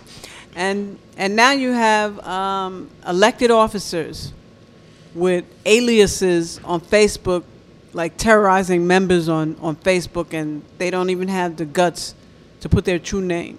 Like, what kind of union allows elected officers to have fake names and fake, fake Facebook profiles to go on and to cause chaos on a Facebook and page? attack and attack members. You know, that's pretty pathetic. Yeah. I, I got it queued up. Y'all want to get to that? Oh, yeah, don't for- absolutely. And don't forget stolen profiles because they stole Yeah, the Tramel's last thing name is, yeah. and they stole my name.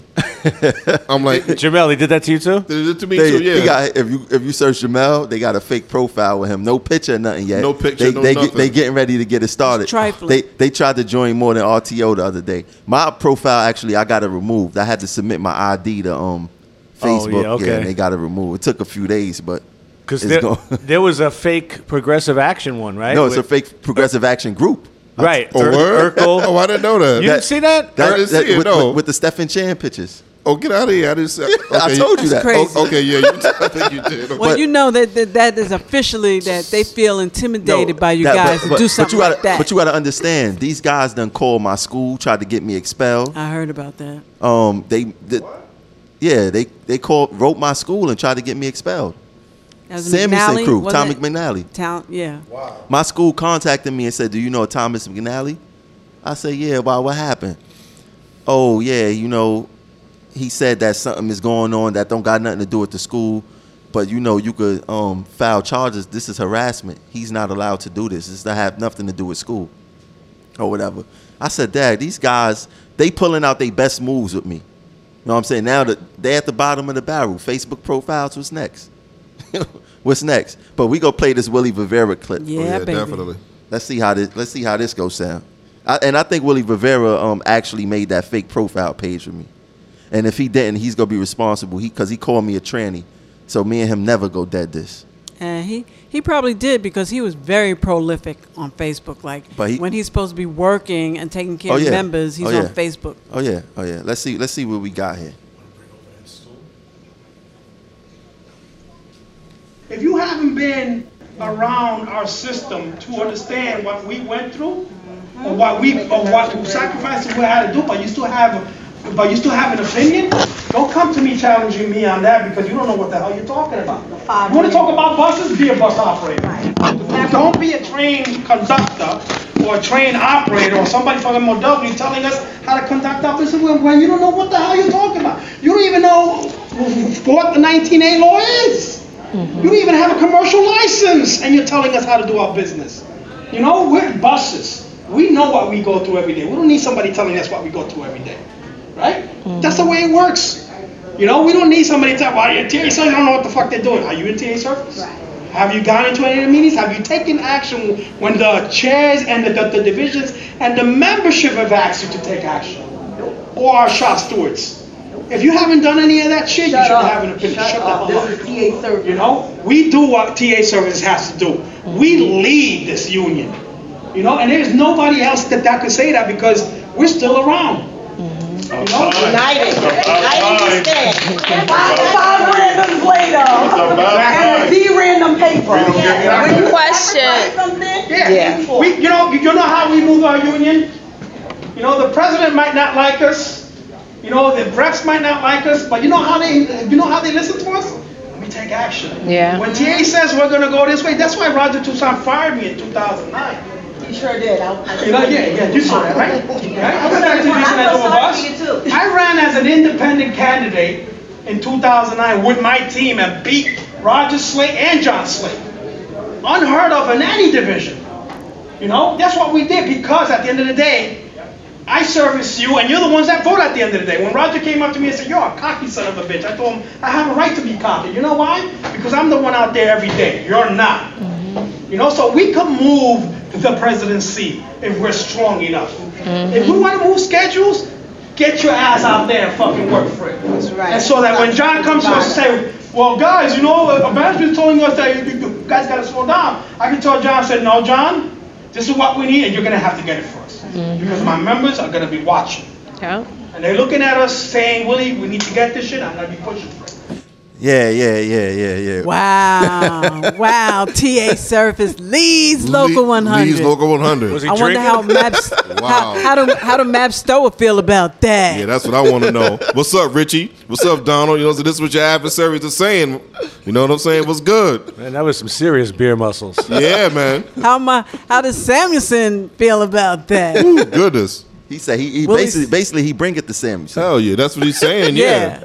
And he had, yo, he had his chest out. It sound like man. Yo, he sound like he must have had some beers or something. But, no, but he was fooling a whole bunch of sheep. It shows you that they don't know what's going Yeah, on. Yeah, you heard them in the background saying, "Uh huh, yeah, right."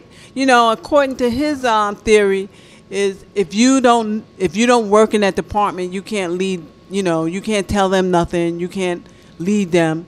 So, in other words, you need seven different presidents, because how's the president of the local going to negotiate for all the departments and know what's good? You know, so what he was saying didn't make no sense. Uh, was that a division meeting? It it was that? It was a it was a he was speaking to his members somewhere. Oh, was it maybe a shop gate? Yeah, somewhere he was speaking It to. had to them. be the shop gate, yeah, one Yeah. of the depots. Yeah, but I mean, he poking out his chest. He basically, he to me, he shitted on. He tried to shit on Roger and Samuelsen. He sure did. He sure Roger and enough Sam- did. He he came at Samuelsen.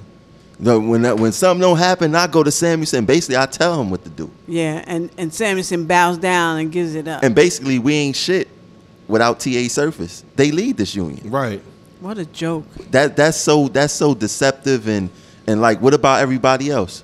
Not only that, there's more MaBSTOA buses being hired than TA Surface. TA Surface is shrinking, and and MaBSTOA is growing. And that's the scary part because wasn't it negotiated um, under y'all at Rogers y'all administration to where it's supposed to be the ratio is supposed to be more civil service operators than non-civil service Yeah, operators? It was supposed to maintain the ratio. That's right. Yeah. Maintain the ratio, right? Right. and there was slightly more, I think. Well, I, I heard that there's a grievance out there. As a matter of fact, there was a grievance hearing on on this. I, I guess the, the surface operators have a grievance on the um, the imbalance of hiring. But my question is, why is it a grievance? Why can't this just be taken care of? I mean, this is something that you worry about losing. You don't want you know adverse language. A grievance in this kind of situation is very risky. Just set a Um, precedent. Yeah, and and that's why the president should be talking to his counterpart and saying, "What are you guys doing? You got to you got you, you got to keep the balance. You know, we have an agreement, and that- and and that, that could be worked out.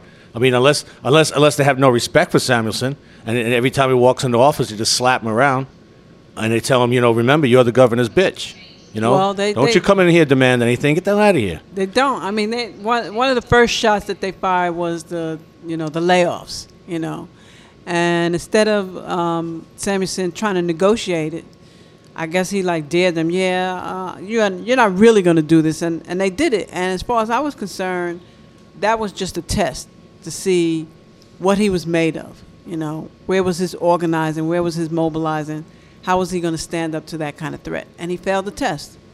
Had all those people laid off, and then they got rehired.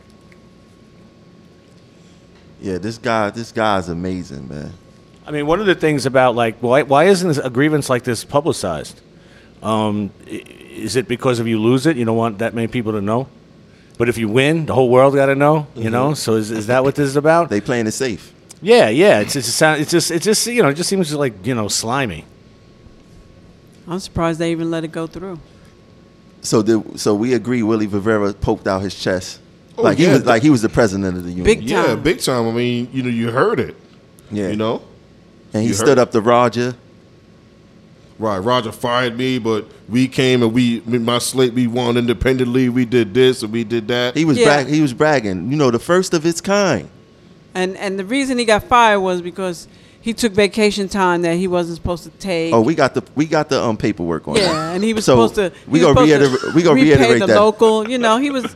He, you know, that's like being a thief. We gonna reiterate that taking more vacation time, and he had to pay what it was like six thousand, some some three I don't think something he like ever that. did. I don't think he ever paid. It was, I think, like five thousand dollars you had to pay back. I, the article is on our website. It's on I, our I never got rid of it. Yeah, it's yeah. on so there. I, I'll repeat it. Okay. For him poking out why he really got fired. Yeah. But instead of being, uh, how do we build strength of the union and, and you know, in unity, right? In numbers, there's strength. It sounds like every man for himself. Or every- or It every sounds Back to that department. tribalism, yes. And Exactly. every- Yeah. Every department for themselves. right? But even every man for himself. Yeah. Like I don't need them. I can run on my own. Now he's the Right. div- Right. now he's the um what division chair. Division chair. Uh, and that's coming from somebody who would rank, telling members that. Yeah. Like we we better than everybody else. You Yeah. don't do that. It's Right. local 100. Right. It ain't it ain't local 100 TA surface. Right. I mean, you. you That's you, totally wrong. Right. You would figure, you know, JP being a VP would say something like that, but he's a division chair, and he's saying that. He's like Trump building the wall instead of trying to create unity. Right. You know, this is my little tribe over here. Right. Build a wall away from MaBSTOA, away, away from lay, Manhattan and later for everybody else. But what- we lead the local. What he, what do he what did he mean by that? TA surface lead the local. You know, that's a question that that um, all the members in TA Surface need to be asking him. Yeah. I hope there's a lot of people listening that heard that, you know, and they need to question him, and and especially people from outside um, TA Surface. Because I don't see TA surface getting 12 AVA days a year. I don't see them not having to call out 30 days for an AVA. No, they go through hell just like we do in MaBSTOA, Yeah. but it's eight got- AVA days. They got the exact same thing as everybody else. Exactly. They have to camp out overnight in the If depot anything, to ma- get a day off. Maintenance of Way is leading this unit. exactly. Yeah, they're leading because that's where Samuelsen came from. Yeah, well, they, um, it, it just sounds like a lot of tribalism. You know, he's just trying to keep control of his minutia. Um, it really doesn't mean it doesn't. It means nothing at all, except to like the five people that were saying, "Yeah, yeah, you say it," you know, and that's it. You know, that meant nothing to anybody. Except him Exactly. and his boy um, Keith Wilkes, who was with him. Oh, okay. That, that's the guy that was on the elevator with him, telling me why I'm bringing the streets to the union. Why is a, a union rep calling me a tranny? Uncalled for. And the picture they used of you on that fake profile, you know, basically, I told, I joked with you and said, you know, it looks like it, it looks like a real, you know, I think that was from Grand Theft Auto. That picture. The guy looks kind of gay, if you ask me. Yeah, you it looked like I'm he was busting out a dance move or something. Exactly. So that's why yeah, I'm I was like- what, what kind of picture is that? Why would they use let me tell you you, know? how. Let me tell you how crazy it is. Super. Two supervisors hit me and told me about that page. Two supervisors. Supervisors. Oh, two wow. supervisors hit me and told me about the fake page. I said, "Well, do me a favor, report it for me, because I was blocked from it. Wow. I was blocked from it. They, So, they, they used to do they used to do stuff like uh, uh, New Directions would call a rally, and then 36 hours ahead of time they'd put out flyers saying the rally canceled. Yeah. right? I mean, they put them all over there. More, there were more. There were more. right? With no name on New Directions. And stuff. Remember that they did it like They were twice. scared. They were oh, scared. They were- really? yeah. Wow. I mean, see, thank, thank God ours is on the internet, and we got over three thousand people in our group now. So, yeah, but yeah. their equivalent is, is the fake Facebook page. That's the same equivalent as putting out the fake flyers. and people Yeah. and You know? people feed into it. People Yeah. because because I had somebody that's close to me actually fed into the page and texting me crazy. I'm like, yo, what the hell are you talking about? I called him. I said, look, why don't you click on the page and see if you're friends with them? And you know, oh, you know, But s- but it goes deeper. What kind of a union person says that he as a union person is better than somebody else? that's not what kind of unionism. union- That, that's No. se- that, that's, That's right. That's the separatism. opposite. That's right. That's Exactly. the opposite Exactly. of unionism. Yeah. You know. But these guys need to be exposed. Willie Rivera, he's gonna have him a nice. I'm gonna blow up like a bobblehead doll version of um, Willie Rivera, and he's gonna have the day of the rally, and I'm gonna have that tranny post that he wrote to me twice plastered to my minds. Well, you know what happens when they they can't come at you with facts and figures and truth, then they come at you with slander. Yeah, You know. when when when the, when the truth don't work, or the lies don't work, then it's, it's slander. Slander, yeah. That's that Trump ideology. That's pretty pathetic too. Jamel, Jamel, I, wa- I, I want Just speaking to the mic. I want to personally ask you something. Eric King talking here. Yeah. During the next time that the elections is going to happen, and you know, can you invite each VP that wants to run for office on your show to come here to state their case while they qualify to come, even if Good the other side doesn't want to come? Because you know, the last time we called for a debate, you was there.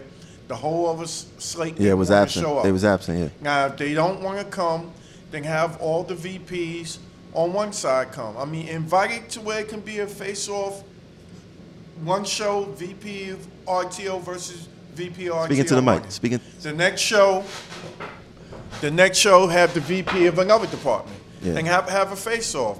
If none of them agree to come on on on that, then the slate of the VPs that want to show up all come here at one time and state their case. No, see, the way progressive action was formed, we never said that we go invite, um, you know, new directions or, or you know, allies of Roger Toussaint only. That's all that just came to the show. We invited Samuelsen like three times. Yeah, and we, I we invited. I invited Donald personally, you know, because we worked together for a long Who, time. Donald Fraud? yeah. Donald, Yeah. Donald Yates, yeah. Oh, Donald. Donald. Yeah, Yates, Donald yeah. Yates, yeah.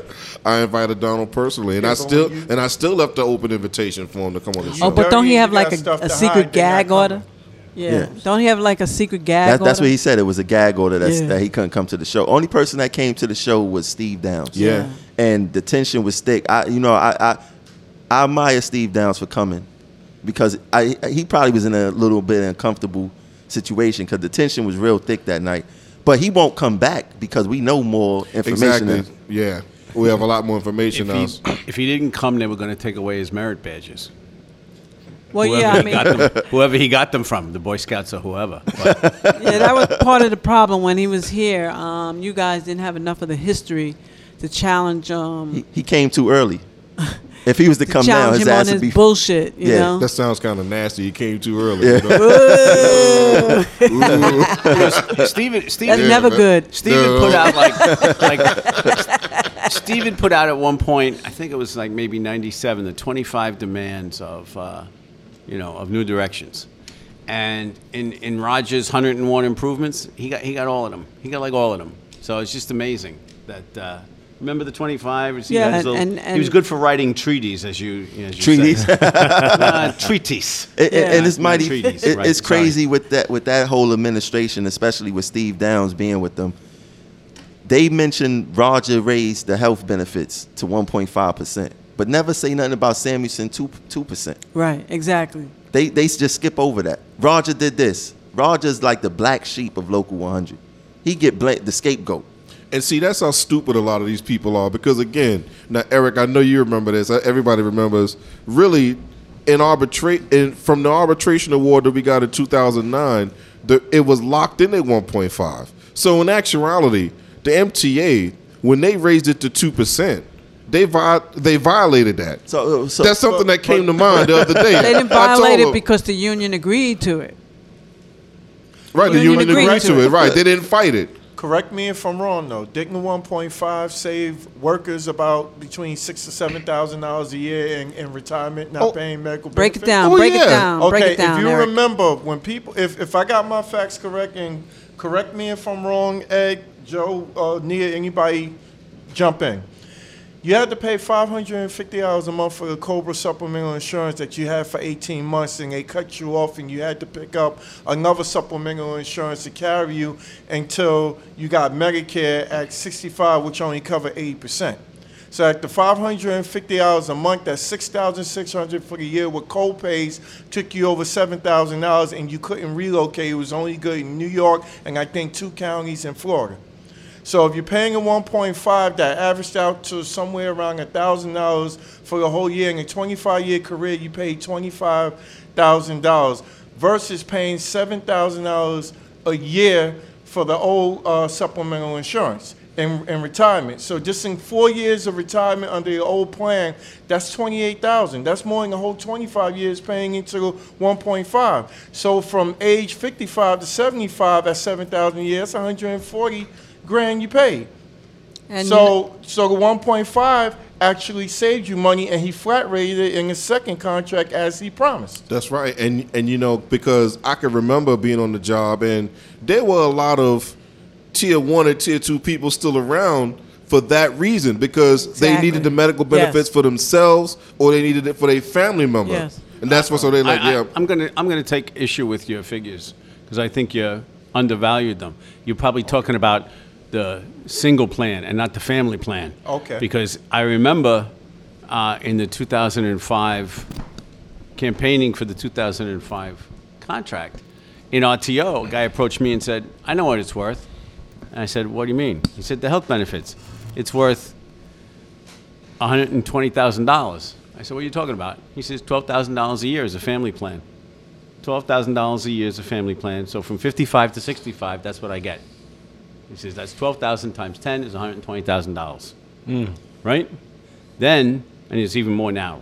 Then, people forgetting about, well, management, um, mm, money's fungible. So, but management or the or the pension fund had 130 million dollars of our money that got returned for the 25 55 contribution. Right. So I got a nice little check when I retired. So thank you very much. right? A lot of a lot of guys took the check. A lot of you know folks took the check and headed down the the uh, freeway to Atlantic City and spent it there. But that was their choice, or or did something else with it.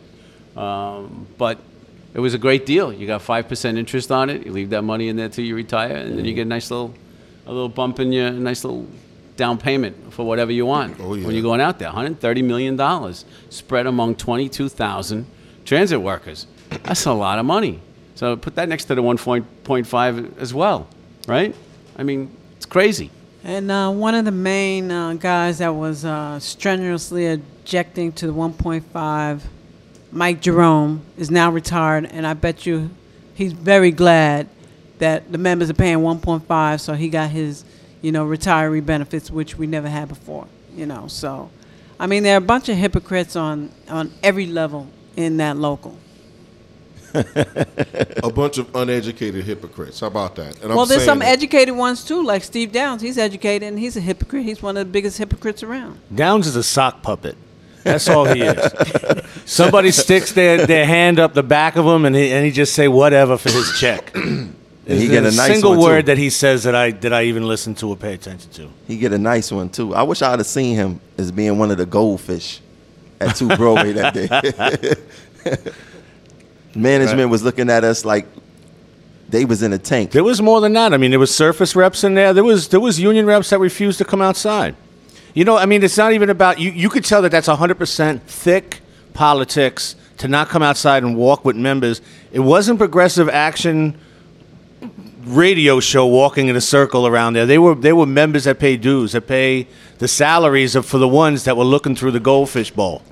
and and and and that's a disrespect. We should have probably called them out. Probably, I mean, I didn't think of it at the time, but we should probably made it public. Look who's sitting in here that you're paying that won't come out here and march with you. I said that.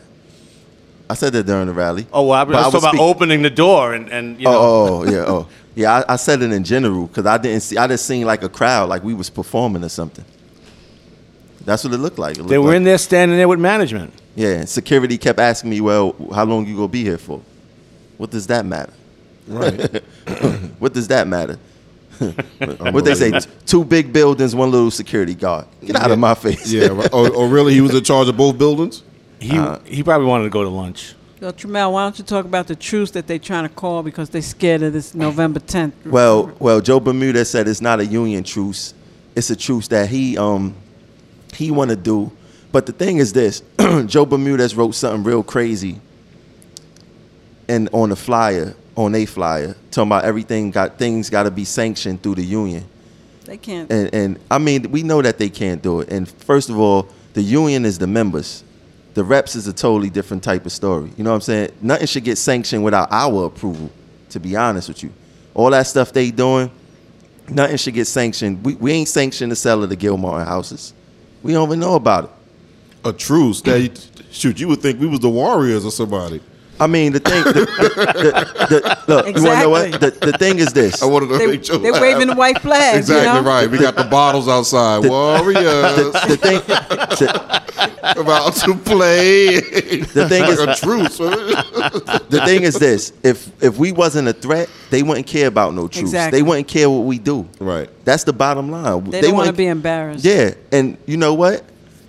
Every rep should go into that building that day with their heads high if they feel they're doing the right thing. Exactly. There shouldn't be nothing to hide. I should expect to see everybody walk through that front.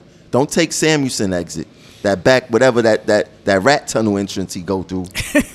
Rat tunnel. that that probably that probably starts at 180 Livingston and he walk up under the street all the way to the Union Hall. You know he, ain't, he ain't walking. He's rolling, brother. He's rolling. Whichever way he get in there, I think he entering that 180 Livingston and going up some rat tunnel up to the Union Hall. But they need to walk through that union, that, that building proud with their head up. Because everybody not bad. I don't believe everybody's bad, but they not being held accountable. And, and, and that's the bottom line. No. What, y- what y'all think about honoring the political scientist Marvin Holland? I don't really know nothing, nothing I don't much know about too. him. Yeah, I don't know Uh, too much about it. Did about. you hear him. about it, Ed? He's making the leap into the city council. I mean, I know about that part. Good luck with that. Well, I guess that sums it up. Exactly. well, look, it's two hours already, man. Yeah, two hours already. Yeah, we got five minutes left. So, you know, this is a part of the segment that uh, you know we ask all of our guests to leave the to leave the crowd with the final word uh, to to think about. You know, as they go about their daily routine, that they date. You know, um, go about their lives on this job. So, uh, as we do a progressive action, ladies first. Okay. Um, as always, um, my word to the members is to be active, involved, uh, be informed, go to the meetings yourself so you don't hear from second and third party. Um, ask questions. You don't have to be an e-board member to ask about Gilmartin houses, to ask about the the purchase of the the Bronx building. You know, to ask about the minutes from the uh, health benefits committee meetings. Those are things that you're entitled to know, and unless you're holding people's feet to the fire, they're going to get away with murder. Hey, Eric King. All right, come on, Eric. My thing is, I want the membership to really hold the leaders more accountable. After we fight and try to get a very good contract, you know, if, if we can get one through this union, there's another situation that's going on with them trying to abolish um, mandatory dues checkoff. You know, um, for people having to pay dues, and I think that's something that Samuelsen, being a member of the international union, should be mo- mobilizing people too, because that could actually mean an end of unions. as we know it. If, if we're not forced to do mandatory dues checkoff, you have no union, you have no power. And people need to get more involved and, you know, start going back to these union meetings, including myself. I need to get back more into the meetings, but at least I am informed of what's going on. There's a lot of members that don't have a clue what's going on. You know, they need to get more involved. And I want to salute you guys. Um, from the very inception of the show, this is a very powerful movement. Keep it going. I praise y'all. Tramel, people getting at you for only having, what, three years or whatever. Please, that's nonsense. You did more in three years than some people did in 20 something years down here. I appreciate that, brother. Appreciate that, Mr. Ed Watts. So uh, everybody should uh, stay involved and don't be afraid to speak up. And if anybody bullies you for speaking up as a union rep, you should ask him what kind of union rep is that. And uh, stay safe out there, everybody. Well, that's that's the show for today. Well, I, I got something to say real quick. You know, first I want to acknowledge I meant to do a video earlier, but I just want to say real quick, um, the progress our progressive action uh, Facebook page has uh, surpassed 3,000 members as of today, earlier today, and I just you know I just want to just congratulate people. I just want to just congratulate people for constantly adding members to the group because you know it lets me know that we're having an impact our posts our conversations you know everything that's going on in the group you know. But basically i just want to just uh, com- again i just want to take the time and commend everybody. And i just want to say just keep it coming. Keep the people out there coming. Put your family members on. Put your ex co-workers on. Because again this is a movement that's going to spread beyond twu local 100 and and transit and everything. You know, basically this is going to expand. Uh, hopefully, we can expand into the community and expand into um, other labor unions and expand it. You know, expand onto other jobs. You know, so basically that's what progressive action is all about. You know, like I said, when we started a year ago or back in February with the show, like I said, we didn't know it would kick off this fast. You know, so like I said, I we knew you ain't know. Well, that, well, I knew. There's a big difference. Well, life- I told you everything that was gonna go on. Well, life is like I said, life could throw a monkey wrench in there. You know, sometimes you know that's. But anyway, like I said, to conclude, that's it. I just I just want to commend everybody for being in progressive action. All right. I can't wait to come back.